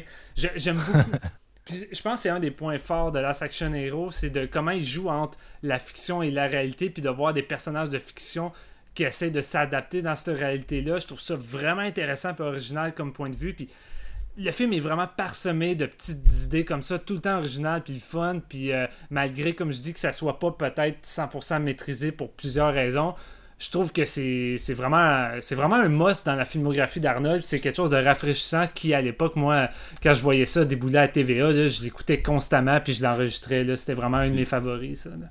Encore là, c'est sorti comme un an avant New Nightmare. Je sais pas ce qu'il y avait à ce moment-là. Ouais, non, c'est ça. Dans le punch, là, mais c'est sûr aussi que... Moi, j'ai l'impression que McTiernan, il a fait son plus obvious avec celui-là, mais j'ai toujours trouvé que j'ai l'impression que c'est quand même quelqu'un qui était dans une certaine déconstruction du cinéma d'action. Puis c'est drôle parce que si on pense à des films comme Predator puis Die Hard aujourd'hui, on les voit un peu comme les clichés des films d'action des années 80. C'est deux des plus gros, des plus connus. Mais à l'époque, ça l'était pas. Ben, dans un sens, oui, tu sais, d'ailleurs, ça a été un hit et tout, sauf que si je les compare à ce qui s'était fait dans les années d'avant, moi, ce que j'aime de McTiernan, c'est qu'on sent qu'il essaie de ramener le danger dans ses films, puis il y a toujours un petit côté, moi je trouvais, c'est moins obvious que, mettons, dans un Scream ou un Last Action Hero, mais il y avait toujours un petit côté où il essayait de déconstruire les clichés, puis Predator, on va peut-être en reparler bientôt, fait que j'en dirai pas trop, mais moi j'ai toujours aimé le côté From Dusk Till Dawn un peu, où la première partie, tu penses que c'est un Commando ou un Rambo 2, c'est juste des grosses machines qui massacrent des gens, puis il n'y a pas de danger, tu sens pas la tension, puis quand le Predator arrive, ça redevient un film vraiment viscéral, un slasher, puis les gars deviennent des êtres humains, des personnes... qui ont de la misère à se défendre, qui ressentent la peur, c'est ça. Puis je trouvais ça génial, tu sais, c'est comme genre fuck you le cinéma des années 80 d'action, du one man army, va chier. Tu sais, moi c'est vraiment comme ça que je le vois Predator, puis j'adore ça, puis c'est un peu la même chose avec Die Hard, tu sais, il y a même un personnage à un moment donné qui dit une des lignes les plus connues à Bruce Willis, tu sais, qui se promène puis il dit, tu sais, tu te prends pour John McClane, genre tu te prends pour ton héros américain, mais genre c'est pas ça ici. Puis tu sais, c'est tout le temps des petits in de même. Ouais, tu te prends pour John Wayne. Que... Ouais, c'est ça. Ah, pourquoi j'ai dit John McClane? Ouais, ça fit pareil. John McClane, tu te prends pour John Wayne. Ça fait un petit peu mieux comme quote. Mais ouais, c'est ça. Il y a toujours ce côté-là de McTiernan que je sens qui était la personne qui cherchait à ramener, c'est ça, le danger dans le cinéma d'action, puis de dynamiter un petit peu les conventions, puis c'est pour ça que ça reste dommage que sa carrière se soit terminée aussi abruptement, parce que c'était vraiment un de nos grands cinéastes d'action. C'est ça qui faisait toute la différence. Je veux dire, à l'époque, quand t'écoutais des films... Les films d'attente d'Arnold, que ce soit Commando, comme tu dis, le One Man Army, qu'à la fin, tu n'as jamais peur de personnage, tu veux juste le voir massacrer un paquet de gars de différentes façons, mais t'sais, c'est drôle en salle quand tu repenses à Predator de te dire que c'est un slasher, mais au lieu que ce soit des ados, c'est des gros musclés à la Rambo qui ont peur en pleine jungle contre une créature. Ou, même chose pour Die Hard, c'est pas le super flic invincible qui va commencer à tout liquider les terroristes facilement. Non, man, c'est un être humain qui sue, qui saigne, qui a de la misère, qui a la chienne, puis qui essaie de s'en sortir, mais qui rush, puis... C'est un peu pour ça que Die Hard, c'est le meilleur film d'action des années 80, c'est le mieux écrit, c'est celui où tu t'identifies le plus au personnage. Ouais, puis c'est ça qui est le fun, puis ce qui est vraiment cool avec Last Action Hero, c'est de voir un personnage de fiction qui est conscient de ce cliché-là, puis qui voit que dans la réalité, un héros d'action, c'est... c'est pas aussi facile que dans le cinéma, tu sais, juste briser une vitre avec un coup de poing quand tu veux voler un char, là, ça fait mal. Puis c'est ça qu'il dit, il dit « Aïe, ça fait vraiment mal », mais oui, t'es dans la réalité, là, ça fait mal, ces choses-là. Là. Fait que tu sais, c'est tout le temps le fun de voir à quel point que McTiernan s'amuse avec ça, puis c'est rafraîchissant. Non, c'est clair. Toi, JF, ton numéro 1, est-ce que c'est un certain film de Wes Craven ou j'ai tout fou? Pas mal un certain film de Wes Craven. Ça fait plusieurs fois qu'on en parle depuis qu'on a commencé le top et même dans l'épisode, fait que je veux pas m'éterniser. Mais moi, c'est Scream 1 et 2 restent deux de mes films d'horreur favoris. Puis le côté, combien de fois vous l'avez dit, mais le côté méta, il est vraiment, vraiment dans ta face, dans celui-là en même temps là aussi. En autant, il veut t'offrir de quoi de nouveau en ramenant un style qui était plus ou moins à la mode à la fin des années 90, mais qu'il fait tellement bien, il fait mieux pratiquement que les premiers films de ce genre-là, tu sais, ça ramène le slasher sur le piédestal qui était au début des années 80, mais Kevin Williamson a élevé son écriture à un max. Là, puis la preuve, c'est qu'il n'a pas écrit le Scream 3, puis Scream 3, on s'entend que c'est vraiment pas un grand film non plus. Puis dans l'écriture de ses personnages aussi, ça j'adore ça. Tu sais, le petit personnage de Randy, là, justement joué par Jamie Kennedy, c'est un peu ça. On dirait qu'il tient un petit peu le côté méta sur ses épaules par scène. Il colle la fin du film, ce gars-là. Ouais, il colle la... c'est le fun fou que t'amène Scream. Et moi, rarement égalé, là, c'est des films que je revois en boucle. Là, puis je me tanne jamais de regarder ça. Puis, tu sais, vous n'avez parlé du côté méta, comment c'est, comme vous l'avez bien décrit déjà. Moi, je l'ai mis en numéro 1 parce que en étant le cinéphile que je suis, je savais pas quoi d'autre mettre qu'en numéro 1 que ce film-là, parce que c'est probablement mon film méta préféré. Là, non, mais c'est fou pareil. J'imagine tellement la claque à l'époque des gens dans la salle que déjà là, juste avec l'intro, ils font un coup de génie en tuant la vedette que les gens pensaient que ça allait être avec Drew Barrymore. La promo était faite sur Drew Barrymore. Ouais, non, c'est ça. Puis ensuite, de voir le slasher, un genre que j'imagine les gens étaient pareil habitués, qu'ils n'avaient pas vu depuis longtemps, être déconstruit puis critiqué verbalement dans les dialogues. Puis comme tu dis, Marc, le héros qui colle la fin puis tout ce qui va arriver. Oublie ça, c'est littéralement une claque là, pour n'importe quel fan d'horreur. Oh, ben, la finale, tu sais, avec comment c'est amené, c'est tellement loin de... Faut se remettre dans 1996 aussi, là, parce qu'après ça, il y en a tellement eu du post-Scream où les slashers, les tueurs sont révélés d'être l'oncle Jimmy, là, mais tu sais... Dans celle-là, le fait que ce soit deux des personnages principaux, puis la mort avec la télé, puis les Non, tu sais, c'est ça qui est intéressant, c'est qu'il set des règles, mais il n'arrête pas de les détruire lui-même, ces règles, genre, tu sais. Les personnages crochent les règles non-stop, puis c'est vraiment ça qui est le fun, puis la scène d'introduction, ça reste une des meilleures scènes de slasher, parce que ça marche tellement au 2 degrés, puis c'est ça que j'aime de Scream, c'est que ça marche au 2 degrés, tu sais. La scène d'introduction, c'est la meilleure scène de slasher qui ramène vraiment à When a Stranger Calls. Puis c'est tellement creepy puis bien dirigé, mais en même temps, il y a tellement un humour, mais les deux choses coexistent à fond. Puis ça prend tellement un doigté pour écrire une scène méta comme celle-là, puis un film méta comme celui-là. Puis la suite est peut-être un petit peu plus obvious avec ses jokes de sequels puis tout, mais elle marche vraiment bien aussi, là. Fait que l'intro au cinéma, là. Ouais, solide, ouais. Ben, je considère quasiment Scream 2 pratiquement égal au premier. Tu sais, t'as presque pas de meilleur double feature que Scream et Scream 2 comme soirée popcorn de slasher, là, honnêtement. Là. Cherchez-les, moi, j'ai pas trouvé encore. Non, c'est clair, c'est clair. Ça nous amène à mon numéro 1. Moi, c'est ça, c'est le fameux réalisateur qui a inspiré beaucoup, Michael Haneke. En fait, un réalisateur qui, je pense, a inspiré beaucoup d'auteurs, c'est vraiment du cinéma d'auteur, là, mais qui a vraiment inspiré toute une génération dans son traitement extrêmement méta du cinéma. Puis je pense que c'est peut-être le cinéaste le plus méta de tous les temps, c'est Abbas Kiarostami, qui est la figure la plus marquante du cinéma iranien, qui est décédé il y a 2 ans, l'été 2016, qui est vraiment, je pense, un réalisateur très bien établi à l'international, qui a gagné une Palme d'Or en 1997 pour Taste of Cherry. Ouais. Puis il y a beaucoup de son cinéma qui est du méta. Tu sais, c'est vraiment...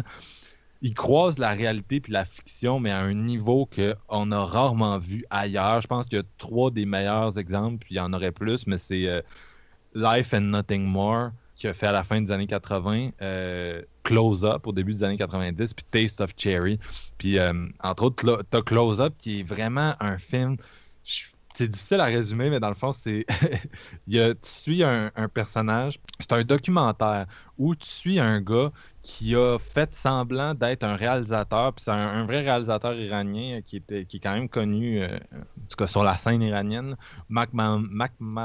Mac Malbaf, pardon, qui était un réalisateur dans les années 80, entre autres, qui était vraiment populaire. Il a fait des films qui pognaient beaucoup. Puis il y a quelqu'un qui a fait semblant d'être lui pour aller s'introduire à une famille iranienne, qui l'ont accepté chez lui, puis il dit « Ah, vous allez être dans mon prochain film et tout. » Puis il se retrouve en procès, puis le réalisateur le suit dans son procès. Puis bref, c'est... Tu sais jamais dans ce film-là qu'est-ce qui est vrai, qu'est-ce qui est faux. Puis Kiarostami joue toujours avec ça. Dans Life and Nothing More, c'est un peu la même chose. Il y a eu un tremblement de terre en Iran qui a tué des milliers, des dizaines de milliers de personnes. Puis lui, à ce moment-là, part à la recherche, le réalisateur part à la recherche des acteurs de son film précédent. Puis il y a des trucs qui sont stagés, il y a des trucs qui ne sont pas, mais tu sais jamais exactement où se trouve la ligne entre la fiction et le réel. Puis c'est vraiment une démarche intéressante qui a été poussée par ce cinéaste-là. Puis il y a aussi Taste of Cherry qui, avec sa fin assez... une fin à la Funny Games. Là. Puis là, je vais laisser 10 secondes aux gens s'ils veulent écouter le film. Puis ils veulent pas m'entendre spoiler parce que je vais donner la fin. Là. Puis bref, c'est... Dans le fond, tout le long, tu suis un personnage qui, lui, dans le fond, cherche à se suicider. Puis ce qu'il veut faire, c'est... Il veut se mettre dans un trou qu'il va avoir creusé, puis ça va être suicidé, puis tout ce qu'il veut, c'est trouver quelqu'un qui va aller voir le lendemain matin dans le trou, voir s'il est mort, puis jeter de la terre pour enterrer son corps. Mais personne ne veut le faire parce que, bien, on est dans la société iranienne, il y a un certain biais, une certaine vision de la vie et de la mort. Puis il y a des personnages qui le rejettent beaucoup, il y en a qui échangent avec lui puis qui essayent de l'empêcher de le faire. Puis tout le long, tu suis cette espèce de quête existentielle-là, puis t'es comme vraiment impliqué. Puis la fin du film, c'est... le réalisateur qui se filme en train de filmer la fin. Fait qu'en gros, c'est ça. C'est juste le making-of. Tu vois le monde avec le clap, puis le réalisateur qui colle les shots, les caméras, tout le monde autour du... Puis bref, c'est tout le temps ce genre d'approche-là avec Kiarostami. Ben, tout le temps, j'exagère, là, mais il y a souvent cette approche-là qui est extrêmement poétique, puis qui remet vraiment en question...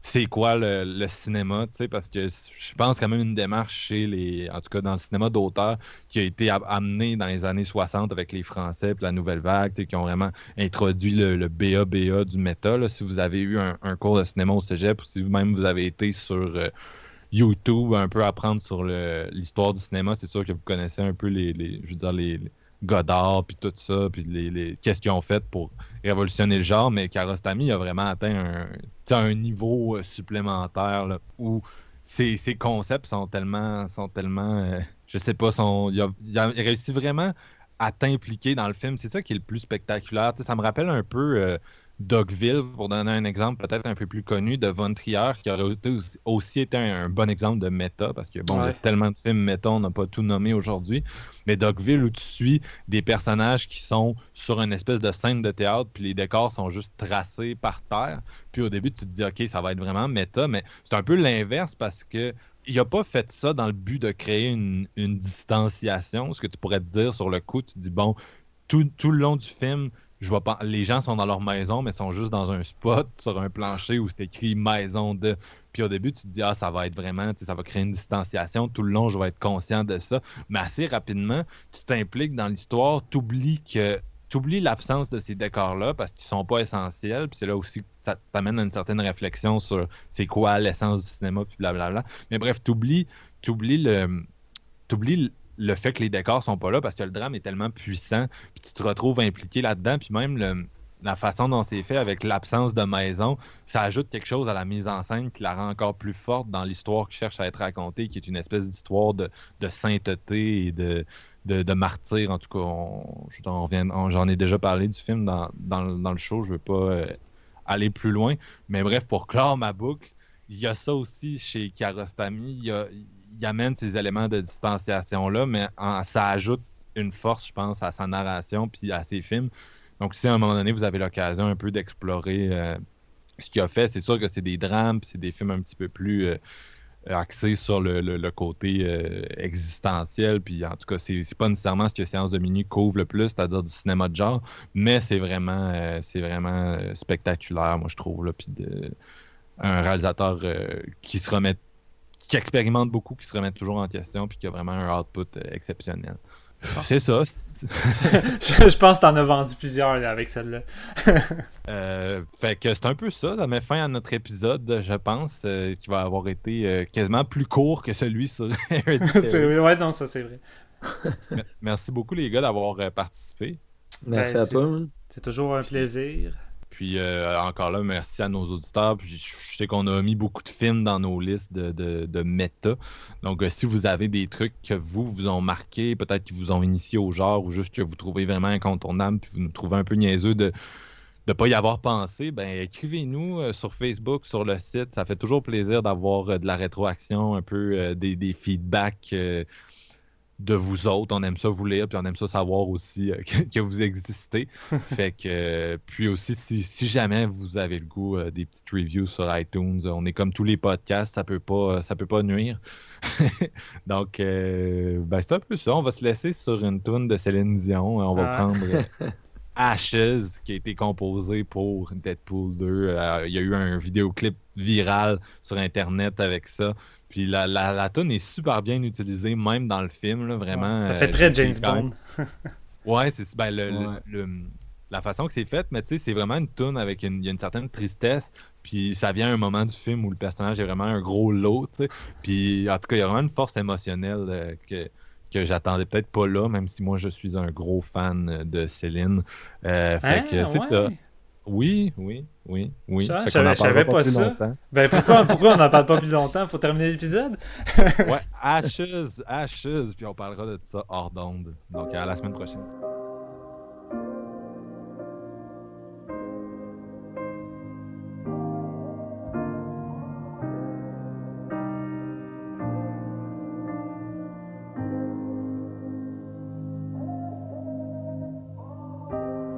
What's left to say? These prayers aren't working anymore. Every word shut down in flames. What's left to do with these broken pieces on the floor? I'm losing my voice, calling on you, 'cause I've been shaking, I've been bending backwards till I'm broke, watching all these dreams go up in smoke. Let beauty come out of ashes.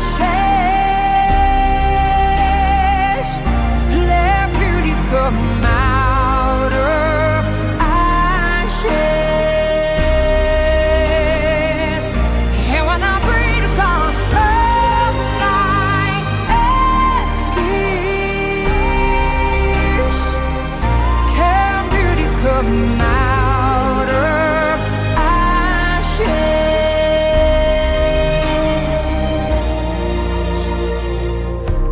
Can you use these tears to put out the fires in my soul?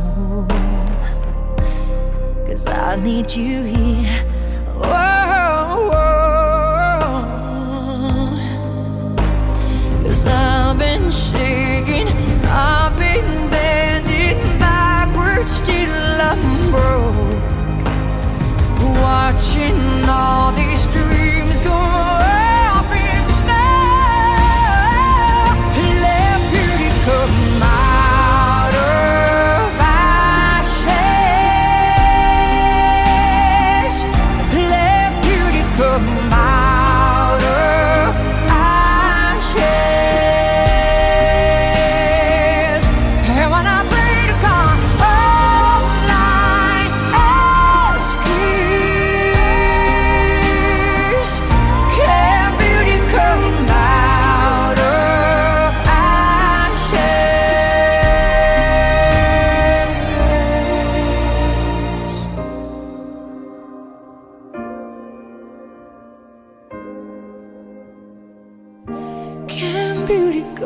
out of hell.